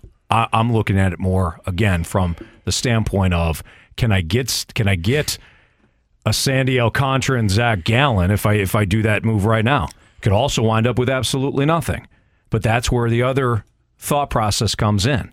Is Goldschmidt's is his is his value going to decrease from here on out? Are you going to win? So, Marsh, you're going to make enough. You, your point was he makes you better, assuming the Cardinals front office makes moves. You need a lot of pitching. Are you going to make enough moves from now until when Goldschmidt's contract is up to give yourself a legit World Series contender? But then, what does your fan base think of it at that point? Do they think that now you're you're in tank mode? Do they think that like because Goldie's like, I mean, he, he's one of the the guys Mm-hmm. here. It's Arenado, Goldie, and Waino, really, for all intents and purposes. Am I missing somebody? Who'd you say? Arenado, Goldie, and Waino. You're not. No. It's kind of the three headed monster as far as like the recognizable the you know, Yeah. the guys. What are you telling your fan base? I know from a from a baseball operation standpoint, what you're saying might make perfect sense. Mhm. It's very logical in a lot of ways that you're describing. But if I'm a passionate Cardinals fan and I have already spent my hard earned money on season tickets and I'm going to be at Busch Stadium and now I don't have Paul Goldschmidt, one of the Yeah. biggest reasons I bought these damn tickets. Mhm.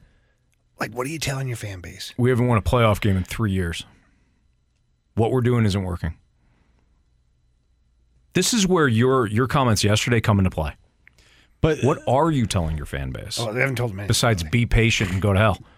I added that I- last yeah, I- part. the, the first part was just to be patient. I, I, there's a twinge of Yeah. uh, it just came out. It, just came out. I'm Yeah. sorry. Hey, hey, hey, it's fine. It's me. It's all interpreted. It's me. Okay, I I admit it. It's good you attach a disclaimer to it. Yeah, yeah. That's my. That's on me. That's Uh-huh. my fault. Uh, be patient. That's outside of that. What else are you telling your family? We haven't, won- we haven't won a playoff game in what, three years, four years. What? How, how how long it's been?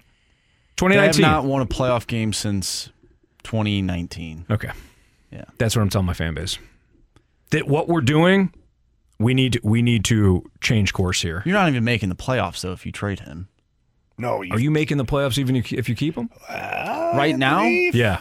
There's, I mean, as If you bad as this team enough, is, Anthony- as bad as this team is, they, if you want to talk about probabilities and math and all that stuff, they can eat. They can, not easily. Let me take that word out of it. They can still make the playoffs this season. That's how bad this division is. How good was that vision that you had the other day? That so you would good, be say- Anthony. That It's you'd be so saying they'd still have a chance to make the crystal playoffs. clear now. Could you, Anthony? Would What you have traded Albert Pujols in 2011?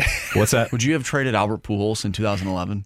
No, but that that was different. Though. I will say the age was different. I'll give you that. The age was different. The other factor was He's he, one of the best players in, ever. you still felt like you could resign him That's fair. because he he was the one that said, "Hey, listen, and if if the season starts, For sure. I'm gonna I'm gonna stop conversations right with the contract." So you still thought that you were going to make a pretty good offer at him. That's just my thought on that.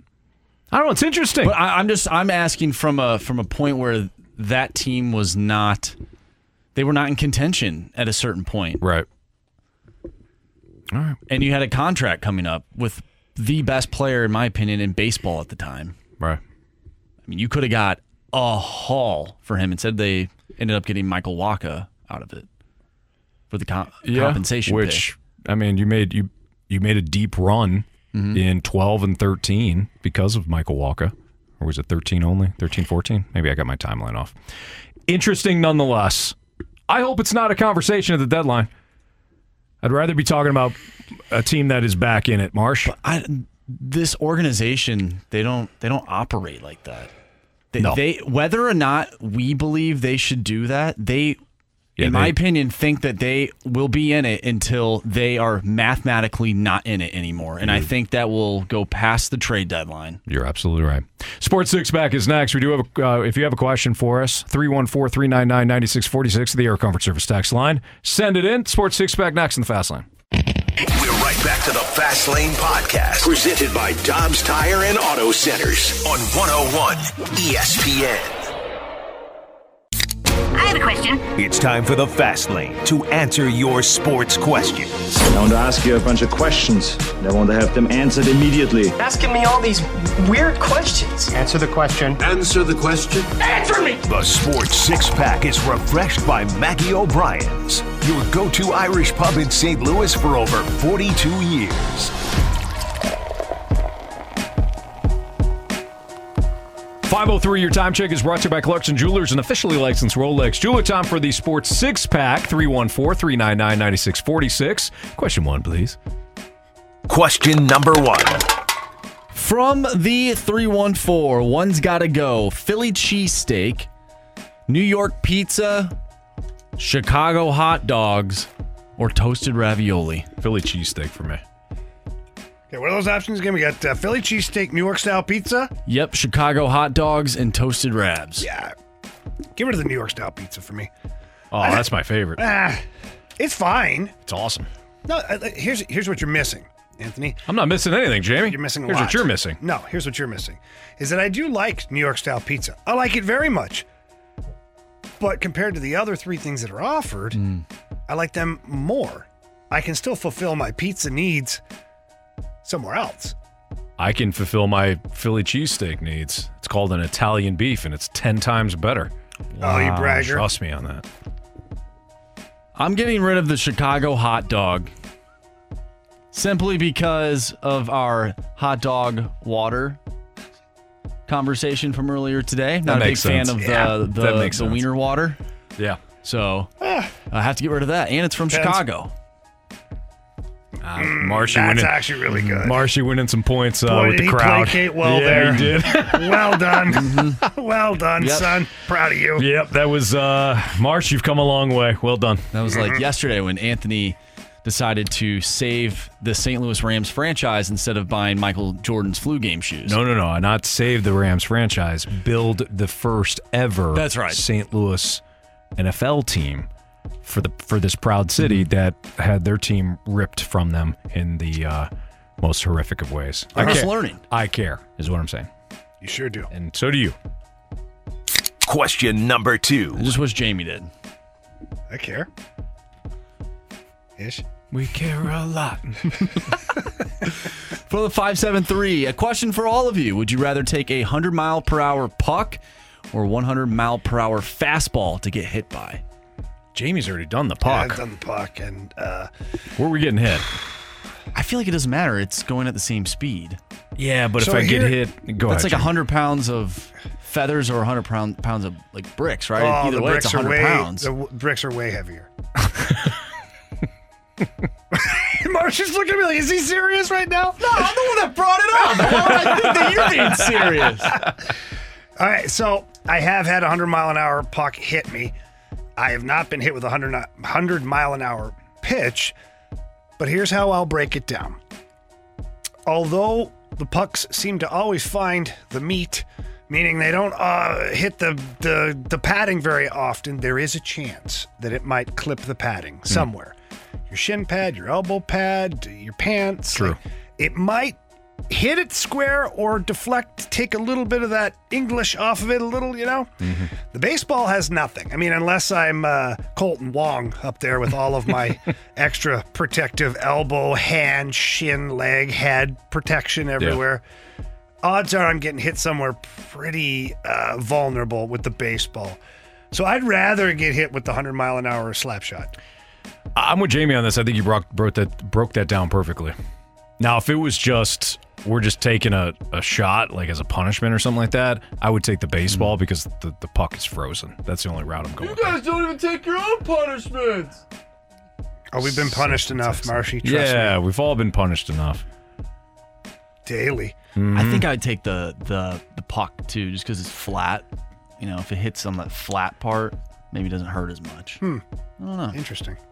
Plus, I wouldn't want to seam. I want I wouldn't want seams in my skin. You no, know? that's kind of cool though. You'd rather have the made in Canada yeah on your skin? For Jamie, it's like, yeah, that's right. It's my I tattoo. was made in Canada. yeah, baby. No, the seams are cool. Get that on the arm. Hurts, but you got the seams. Yeah. Hmm. Okay. Question I didn't- number I three. convince him. From the 636, do you think the Palacios trade was the work of drunk Mo trying to mess with us? That's a great question. I say yes. Yeah, I think you. I'm gonna trade for you. I'm gonna know. Cardinal Nation, you listen. I'll make your trade. You want your damn trade? I'll give you your trade. Hey, Gersh, wake up. Get that guy on the phone. You know, Enrico Palazzo.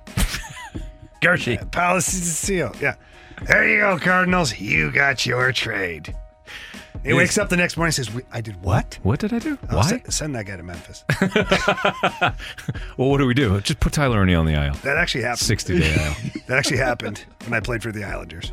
You told me about this. That GM, yeah. Our GM, named nameless because Yeah. whatever. Uh, There's a he kid, got, right? Poor kid. He and got sauced up on the plane Oh, I remember the story. and this is uh, great. called the kid up from the minors. And we arrived at the practice ring the next day, and the kid's in the room getting all his stuff together. And the GM comes in to further scold us because we were horrible the night before. Starts yelling at the guys around the room, like going from stall to stall to stall, like, you suck, you're terrible, you're awful, I hate you. um, and gets to this guy, and he's like, who the hell are you? I'm not joking. Who the hell are you? Well, I'm blah, blah, blah. Uh, I was called up last night. What? I was called up last night. He walks out of the room. The GM walks out of the room, comes back in, continues his little tirade, Yeah. walks out of the room again.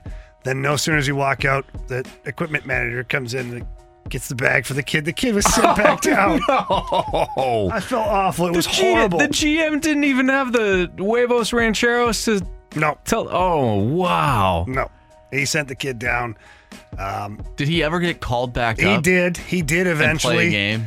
And he played a handful of games. A pretty good player. Um, but yeah, that happened. Could you imagine if you never ended up actually playing in That'd the be NHL? awful. Well, can you imagine how happy the kid was? Like, Yeah. Oh, he for called sure. up the NHL. That's I was like, why? Plus, you're embarrassed at that point. I You, know, guess you get- shouldn't. getting, you shouldn't like- be, but you, you probably feel embarrassed. Getting called up and like let's just say you're a healthy scratch, but at least you got called up and you're there just in case. Yeah. Maybe you at least could have gave him a few days. Like, all right, well, you're not going to play. right. I, saw, Ah, I that's thought the terrible. same thing. It wasn't even a salary cap back then. Oh, that's right. Yeah.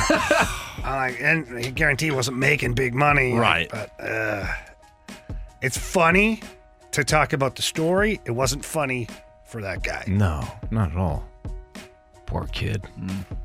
Question number four. From the 636, should the Birdnals use an opener instead of a closer? And a couple times through the rotation since the starters have been more solid lately. Have you seen our closers? You want to start the game that way now? My God. And that's a two-run home run. And the Mets have taken Oh, a two-run lead in the bottom of the first. Steven Matz again, huh? All right. Here comes Miles And Mikolas to clean up this mess. Out of the bullpen. Miles Miles Miles. Mikolas. Can you imagine? They walk it off in the first. Yeah. yeah. No, I'm good. Just kind of riding the uh, the rotation the way it is. Yeah, with the way that your bullpen has been just depleted as it is and gassed and all that, I don't think using one of those guys. I mean, because you use them, that's it. That's it. You go to extras. Now what? Jack Flaherty is pitching into the eighth inning. Well, he's only pitched four innings. He so started far. in the fourth, but wow, yeah. So that's a no on that. Hmm. Question number five. We have a texter texted in, and I'm not sure if this texter is listening to our show right now or listening to a show on, of course, our 101 website or our mobile app, but from the 714 ESPN 101. Very poor coverage of TCU Oral Roberts game. Extremely biased towards Oral Roberts. Also, TCU fans were wondering, what now? Who and when do we play again? That should have been a, that should have been a co- that should have been covered. Apparently, there was a gaff on the air um, during the game. I, I saw it on here. There was a bad call from the broadcaster. I don't want to sue or anybody, um, but I did. I was scrolling through the old Twitterverse here and saw like, wow, what a horrible call by the broadcaster. I don't know who it was, but maybe that's what they're talking about. Is not us talking about it, but the actual coverage of the game. Hmm. And we're not watching the game, so I have no idea what went on. Oral Roberts won six to five, Yeah. And it looks like brothers home homer to left to win it. So there you go. There's your update. It says uh, here on Barstool Sports, impossible to butcher a big home run call more than Karl Ravech just did here. Oh, okay. So so Karl Ravech was calling the game for ESPN. That's what I'm saying. Not ESPN 101. Correct. By the way, it's 101 ESPN. Not a huge deal, but uh, Anthony, no, why are you correcting ESPN. everybody today? I just, I mean, if you're gonna slam us, at least say. First of all, understand who the hell we are. I think we should start there. We're the local St. Louis station. We did not air the game today. The Nor game did was we talk on about it. But I don't no. think they were talking about that. I think they were talking about this bad This call. bad call. Okay. Just wanting our opinion, but Oh, we can't no, we see can't hear it. Can't hear it, can't see it. Well, now I kind of want to know what the call was. Yeah, Well, maybe I, I during don't. the break. Yeah, we'll find it. I'll it. send you this little thing, Marshy. I bet you it has the audio. Maybe we can pull No. that up. Jamie, that makes sense. If somebody's saying, "Hey, why don't you have a comment on this?" I, I we we didn't. We're not. We're on. Li- we're live. No, we're working. Thank you. We're- live. You think we do? Just sit in here watch games and stuff? God, this is a serious job. Yeah. We had the game on earlier. Still couldn't hear it. From the 636, Anthony hates TCU. I don't no, know. I if- don't. The Horny Frogs? The Horny Frogs. I was the one that said they should be in the college football playoff. No, you didn't. Yes, I did, Jamie. And how did that work out? Well, they beat Michigan. And how did it work out? I don't remember from They that point finished on. third in the final. the was game was over in the first quarter. Georgia won. The Bulldogs finished second, Yes. and then TCU. Which, by the way, we did say that too. Uh-huh. I said I said TCU should be in. They had the resume, and then when it came to the prediction, you and I called for an absolute massacre, and people hated us for it. They were crushing us on the text line. Oh, you don't believe in TCU? They were mad. They were very mad. And we're like, I'm not, I don't And believe we're in like, them. hey, I just don't wait. believe in them. We were like, hey, wait about six hours, then talk to us. Call me then. Ironically, nobody said anything after that. Came in the next day. We thought people were going to say, hey, good job with that. And they didn't. So people disappeared. I hope they're okay. Question number five. From the 314, it's a great question. Do you prefer to play cornhole or washers? Cornhole. Oh, cornhole for sure. Also known as bags. Yeah, bags. I prefer cornhole. I like that one better. Just I remember it easier that way. Hmm. We always called it bags. Yeah, we never did. Are you more of a. It's different uh, in Canada. I feel like Jamie's a big badminton fan. Badminton. Get it right. Badminton. Badminton. You hit Yep. the shuttlecock back and forth. Yep. Yep. Knock the snot out of that thing. Yeah. That's what the sound you hear too. yeah. This guy, we get a text from 314. Seriously, I was wondering why you guys have been talking about trading Goldie instead of talking TCU. All right, good stuff from you guys. Thank you for all your uh, text messages into the Air Comfort Service text line. It's the Fast Lane on 101 ESPN. Andrew Marsh, Jamie Rivers. I'm Anthony Stalter. We still have the uh, biggest question of the day coming up. We got Beat the Streak. Uh, our guy is back for, for Fade or Follow. He faded us last week correctly. I, I went with the under. He said, no, give me that over. And he said, yeah, I'll take it. I'll take the over. Uh huh. So he'll be back. So we have all of that coming up. But there was a list that we were included on, uh, we were tagged in on Twitter uh, about John Mozeliak's free agency resume. Jamie? Give you a hint. It's terrible. That's next on 101 Oh, ESPN. come on. We're right back to the Fast Lane Podcast, presented by Dobbs Tire and Auto Centers on 101 ESPN.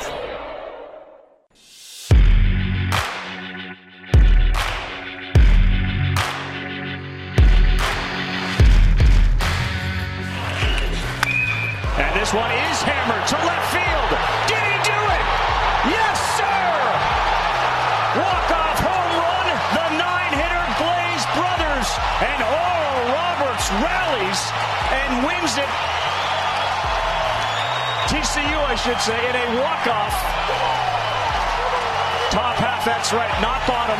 Three-run shot, though, puts them on top after it felt like they were down and out. 6-5. Blaze Brothers. Wow. How about Oral Roberts? Okay. All right. Now that we've heard it, we get it. We didn't hear it until that was the first time we heard that. So if you're the texter, like, why haven't you commented on this? Well, this was the first time we heard it. So yeah, our guy Carl Roberts kind of got confused there. Top, bottom. Sometimes it gets tough, Jamie. You gotta. Th- that's honestly a Different rules for top and bottom. a hundred of the innings. percent. And this is the one that you got to make sure you get it right. Yeah. If you get that wrong, it changes everything. Mm-hmm.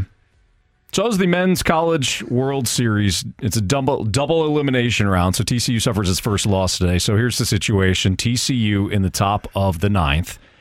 Anthony, They're- are you a top of the inning guy or a bottom of the inning type guy? Like, would you rather hit first or second? It depends. What? It depends on what. Home or away? Like what? Yeah. Like I picture you honestly as a bottom guy, like bottom of the inning, to where you, I can close it out. Yeah, Yeah. I you like. to you, you like to Yeah. like to come from behind. That's that's what I think. Like you know, yeah, the that's a- walk off where you that's a- win the game. Yes. Yes. I'll take that. Yeah.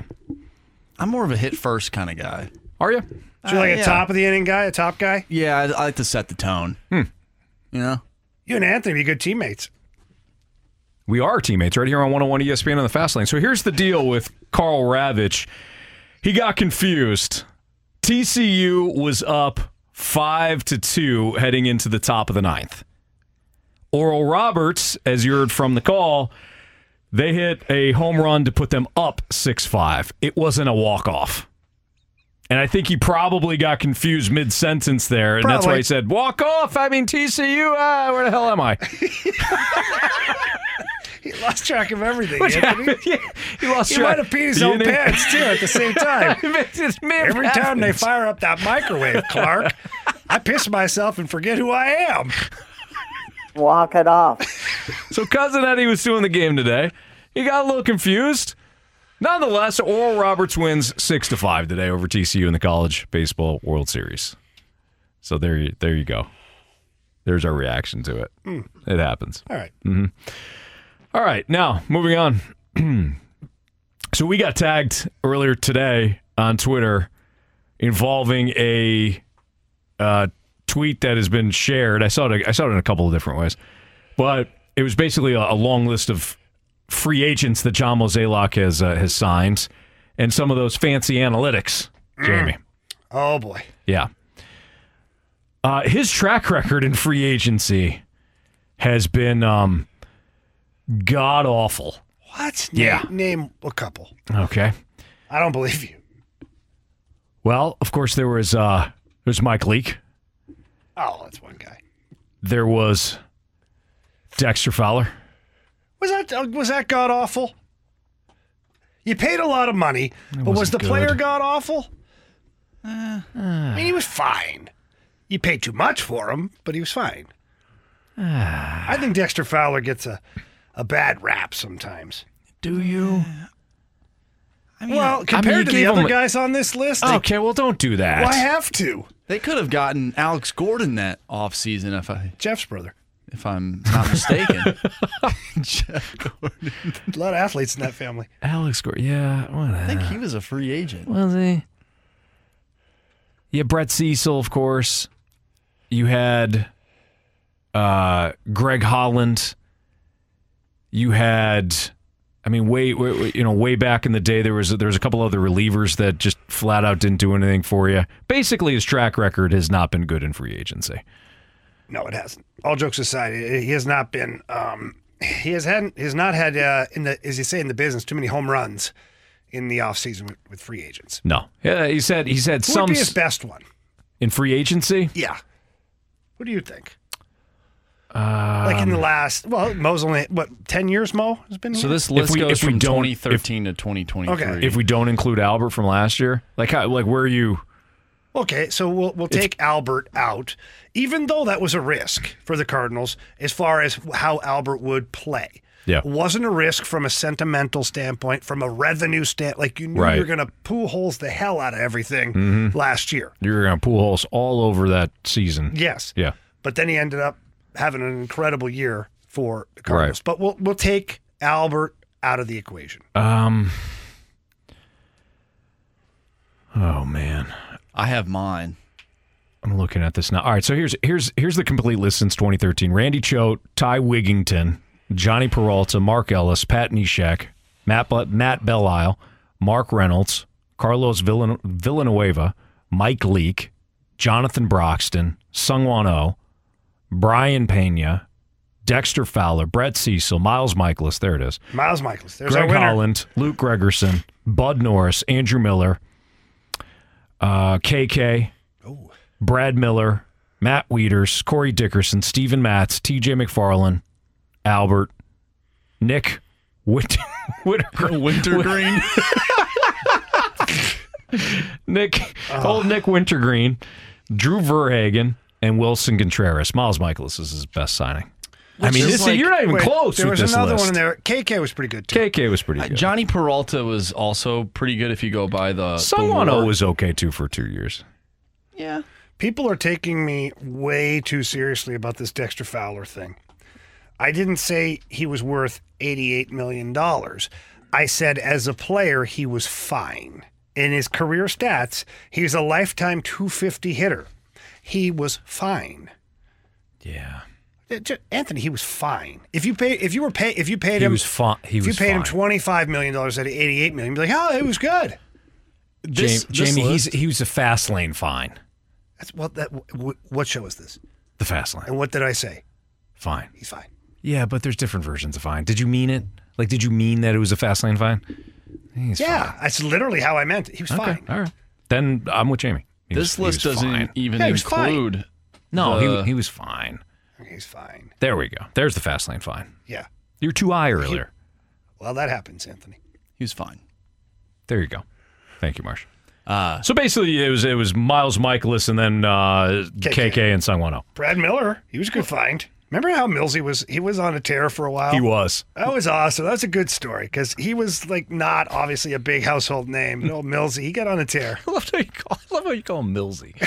I know him. Like average these players are. Ish. Though. They're Oh, so terrible. average. Yeah. They're, they I mean, they are the definition of just you know solid, average. But this players. is but okay. So and you're trying to win a World Series. Uh, You're okay. So you're right about that, Marsh. You're absolutely right. What's the what's the big contracts though? Wh- who are the big contracts? Mike Leake, eighty million. Dexter Fowler, eighty-two and a half million, and Willson Contreras, eighty-seven and a half million. Now you did hand out a contract to Paul Goldschmidt, but you acquired him in a trade, and you did take on Nolan Arenado still. So I realize there's other money that's that's going around here. Yeah, But those it- were trades. But in free eh, right, but in free agency, if if if your boss is saying, "Hey, keep it to right around uh, 82 and a half million. Where uh, are you right now? I don't know. I don't know what the I don't know what necessarily the What was that voice? I don't know. Can You you, know do what was? It was the anti Bill Belichick. You got me out in No, my. I'm all one more domed. time. I'm all Can you do it domed up. What was that voice? Ah, hey guys, What the hell is that voice? it's the anti Bill Belichick. Go on, keep going. Maybe it'll grow on me. Hang It on, won't. I gotta close my eyes. I'm trying to like. Yeah, go ahead. I'm trying to come up with another vision. Oh boy, this could take a while. All right, Give me let that voice again. Redo. You're it. my boss. Go ahead. Hey, ah, Jamie. Bill's back. No, that's not Bill. Yeah, it is. It's got a little. No, Bill would have been like, Run to Cincinnati. "Hey, can you keep it to about 80 million? It's so good. Keep it to about 80. I'm on. I'm on to the next free agent list. like that would be Bill. 80, mi- 87 and a half million just this past year. You're not getting any money. Come on, Jamie. Look at this list. the list isn't good because you're you're you're going for mid level talent, and you go. They're really honestly, that whole list Jamie, was mid. Jamie, when you go when you go to the store, you're out, you're out of your bourbon. Okay. Whoa, whoa, wait.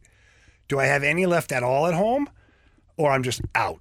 You do have some left. Yeah, because I would never leave myself in that position. Correct. Okay. Yeah, and the Cardinals didn't either. The, the Cardinals are not out of completely out of talent when they go to the free And I don't just go to any store, Anthony.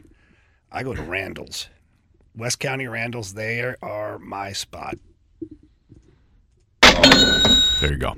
Okay. Not yet, but never know. So when you go, when you go, and you're shopping around, Oh, it's great. sometimes you go. Top, sometimes you go top shelf. Maybe not. Maybe not all the time. It's is it maybe it's a holiday thing, Huh. not a mad holiday thing, but uh, Either way, I understand. mid level. Yeah. Okay. You got a couple of good mid level stuff. Mm. Are you ever going down on the bottom? Sometimes they hide the really good stuff on the bottom shelf. Okay, maybe when well, they maybe get Randall's allocated does. like those really rare bottles, Sure. Sometimes they hide them down there to see if people are looking properly. Okay, but you get my point. You you go in there, you know what you're paying for, Jamie. You know what you're paying for. Bless you. This is like the DeWitt saying, "Here, Jamie, here's, here's a tw- here's a here's a ten. Go get go get me some good bourbon. Here's on, ten bucks. Go get me a winner. All right, all right. Here's twenty. You're coming back with Yeah. some So- some okay stuff. You're coming you're coming back with fine. Okay, so here, let me let's play this game. Yeah. Anthony, walk with me. Hand Hands. in hand, interlocked. Interlocked. Thank you. you get me. All right. We're going in for bourbon. Uh-huh. Your top shelf, mid shelf, bottom shelf. We're not mixing in any of the good stuff down low. We'll just Yeah. keep it the way it's supposed to be. Um, you have a hundred dollars in your hand, right? Mm-hmm. The top shelf, ninety dollars Mm-hmm. for or eighty nine ninety nine. That's how we'll, that's how they disguise it. Right. Okay. Um, you get one bottle. It's a really good bottle, but you get one. Or you get two $40 bottles that are good. Like you're like they're solid, but you get two of them. What would you rather do, Anthony? I'm going top shelf always. It's the Fast Lane on 101 ESPN. We got beat the streak and biggest question of the day next on 101 ESPN.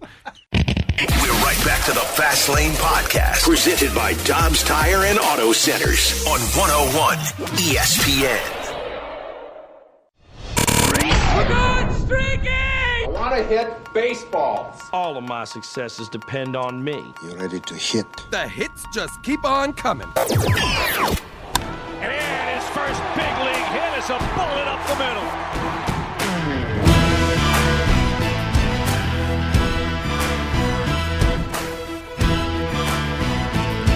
Time to play Beat the Streak here in the Fast Lane on 101 ESPN. Our guy Bill is on an absolute heater right now. And I'm he- happy for Bill, I'm dude. happy He's for such a Bill. nice he's a nice guy. guy. Yeah, so he's doing some traveling, but he did text us his, and now he, this is fine because he gets the first, Yeah, the he- first he- selection. he's in first place. He's at Yellowstone. That's what he said. He might not have any service.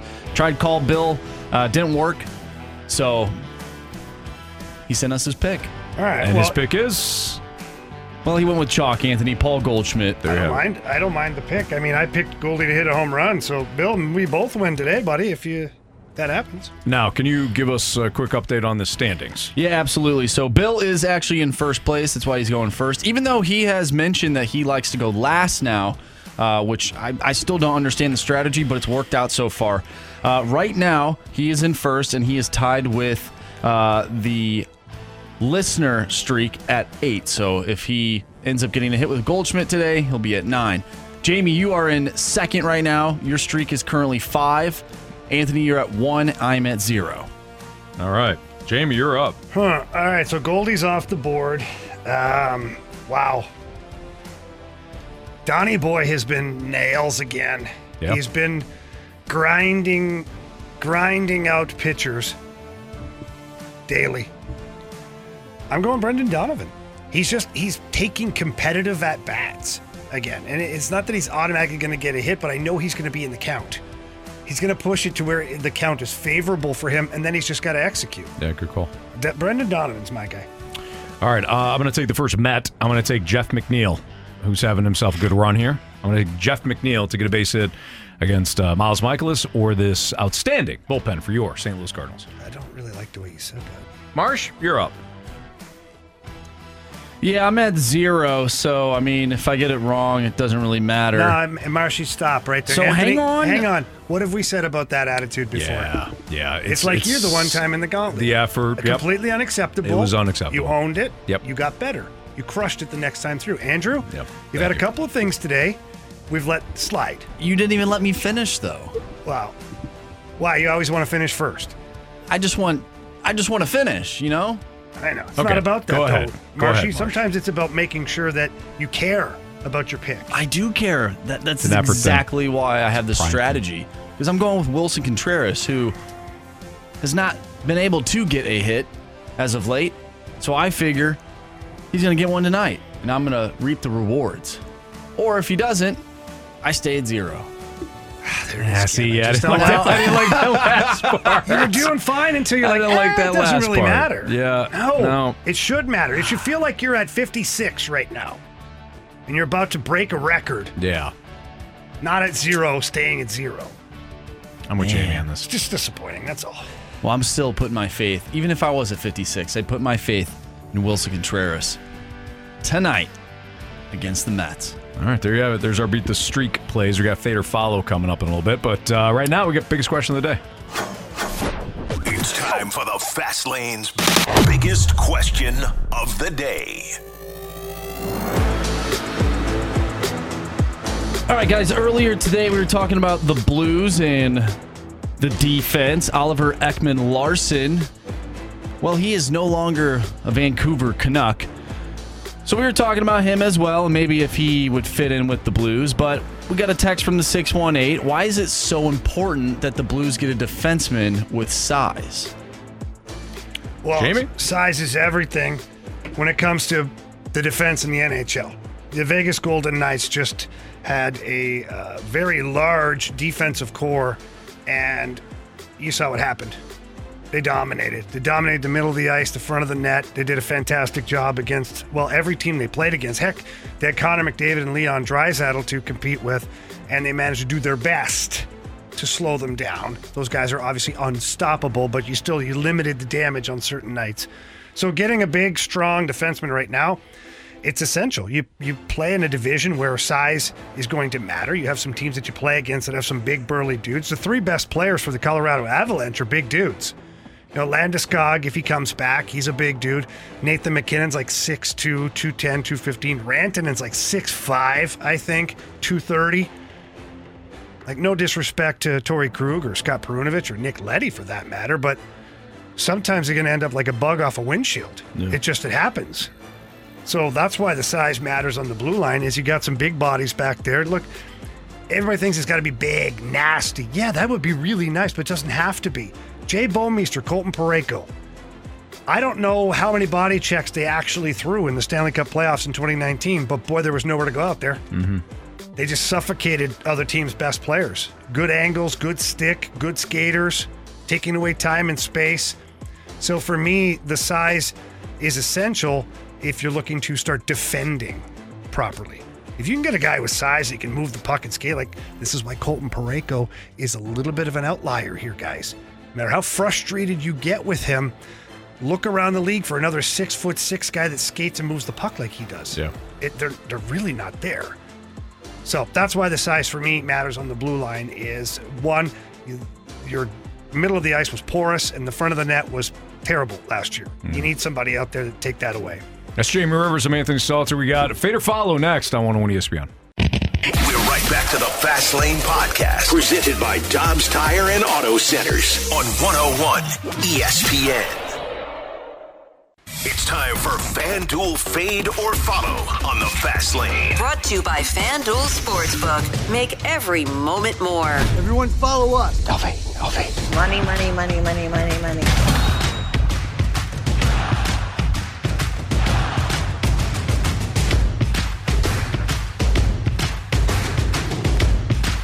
All right, time for Fade or Follow in the Fast Lane on 101 ESPN. And thanks to John uh, fading us last week and, and correctly fading us, John's back for another round of Fade or Follow. So he's got $150 now on the line of FanDuel's money. He won 50 the first week, uh, uh, another 50 last week. So, John, welcome back. Nice call last week.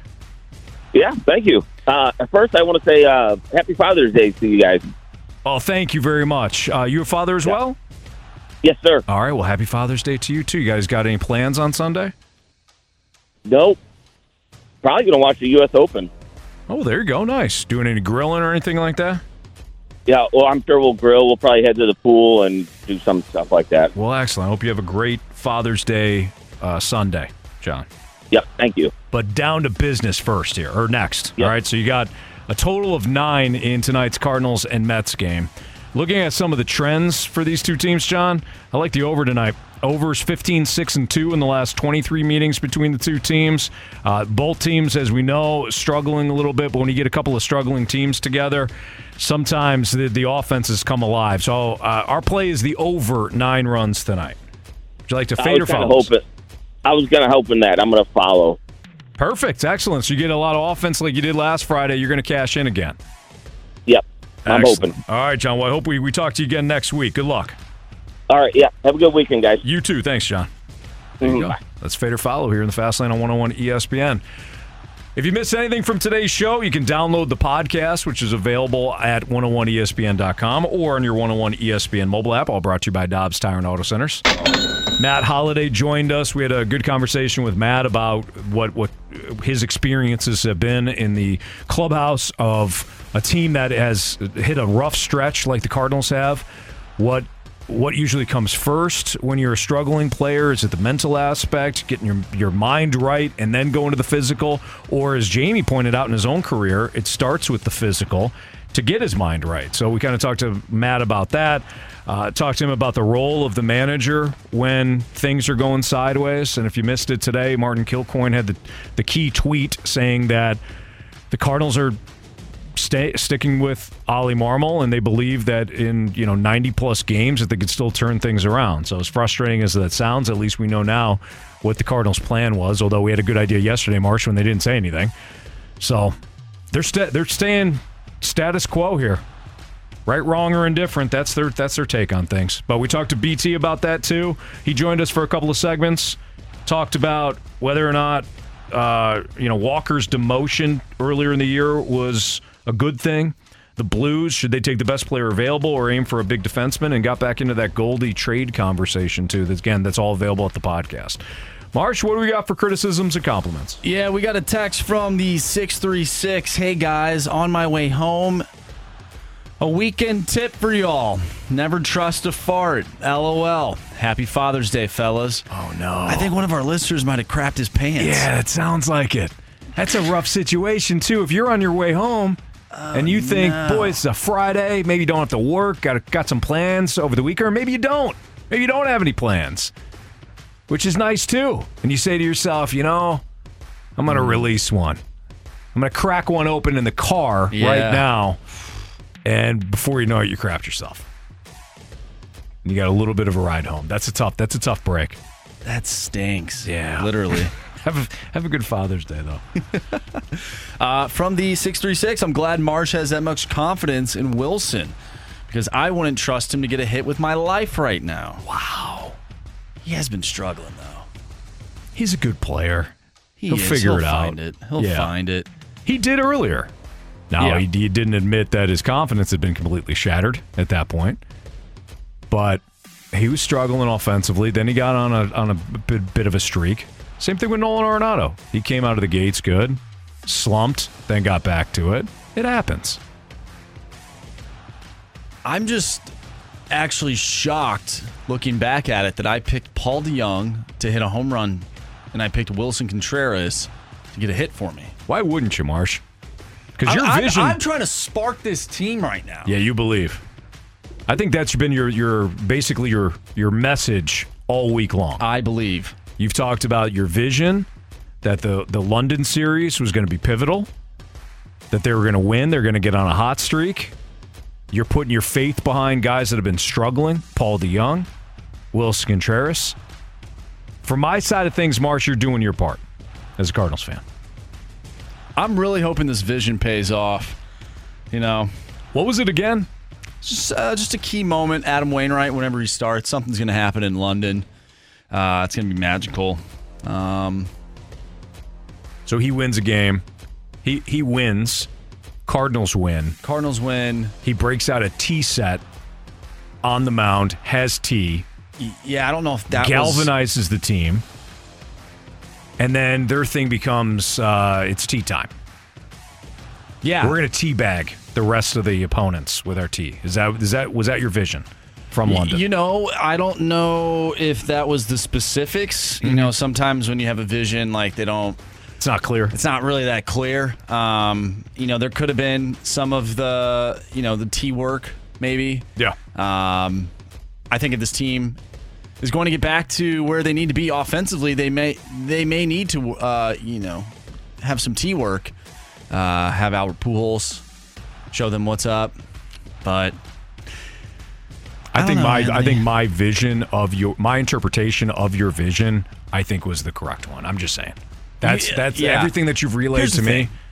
That's what that's what I think. I don't want to. I don't want to say that that is wrong because I don't know the specifics. So, Well, I we laid it. I laid it out. Well, I know. Cardinals but I'm win. we won't know Wainwright wins. He has T on the mound. Yes. and then the theme becomes we're going to teabag the rest of the the opponents. That could be it. I'm I'm not ruling it out. Okay. I think that might be. I think you might be onto something. All right, fair enough. All right. That'll do it for Marsh and I, Jamie. It's Fastlane on 101 ESPN. You got instant replay coming up 6 to 7. If you're looking for some baseball action, we got it for you over the weekend. You got Red Sox and Yankees pregame starting at 5:30 tomorrow night. We also have Red Sox and Yankees for ESPN Sunday Night Baseball pregame starting at 5 o'clock. So I got some baseball coverage for you. But right now, instant replay. Happy Father's Day to all the fathers out there. Uh, you have a great weekend. Have a safe weekend. We'll see you back here on Monday. See you. You've been listening to the Fast Lane Podcast, presented by Dobbs Tire and Auto Centers on 101 ESPN.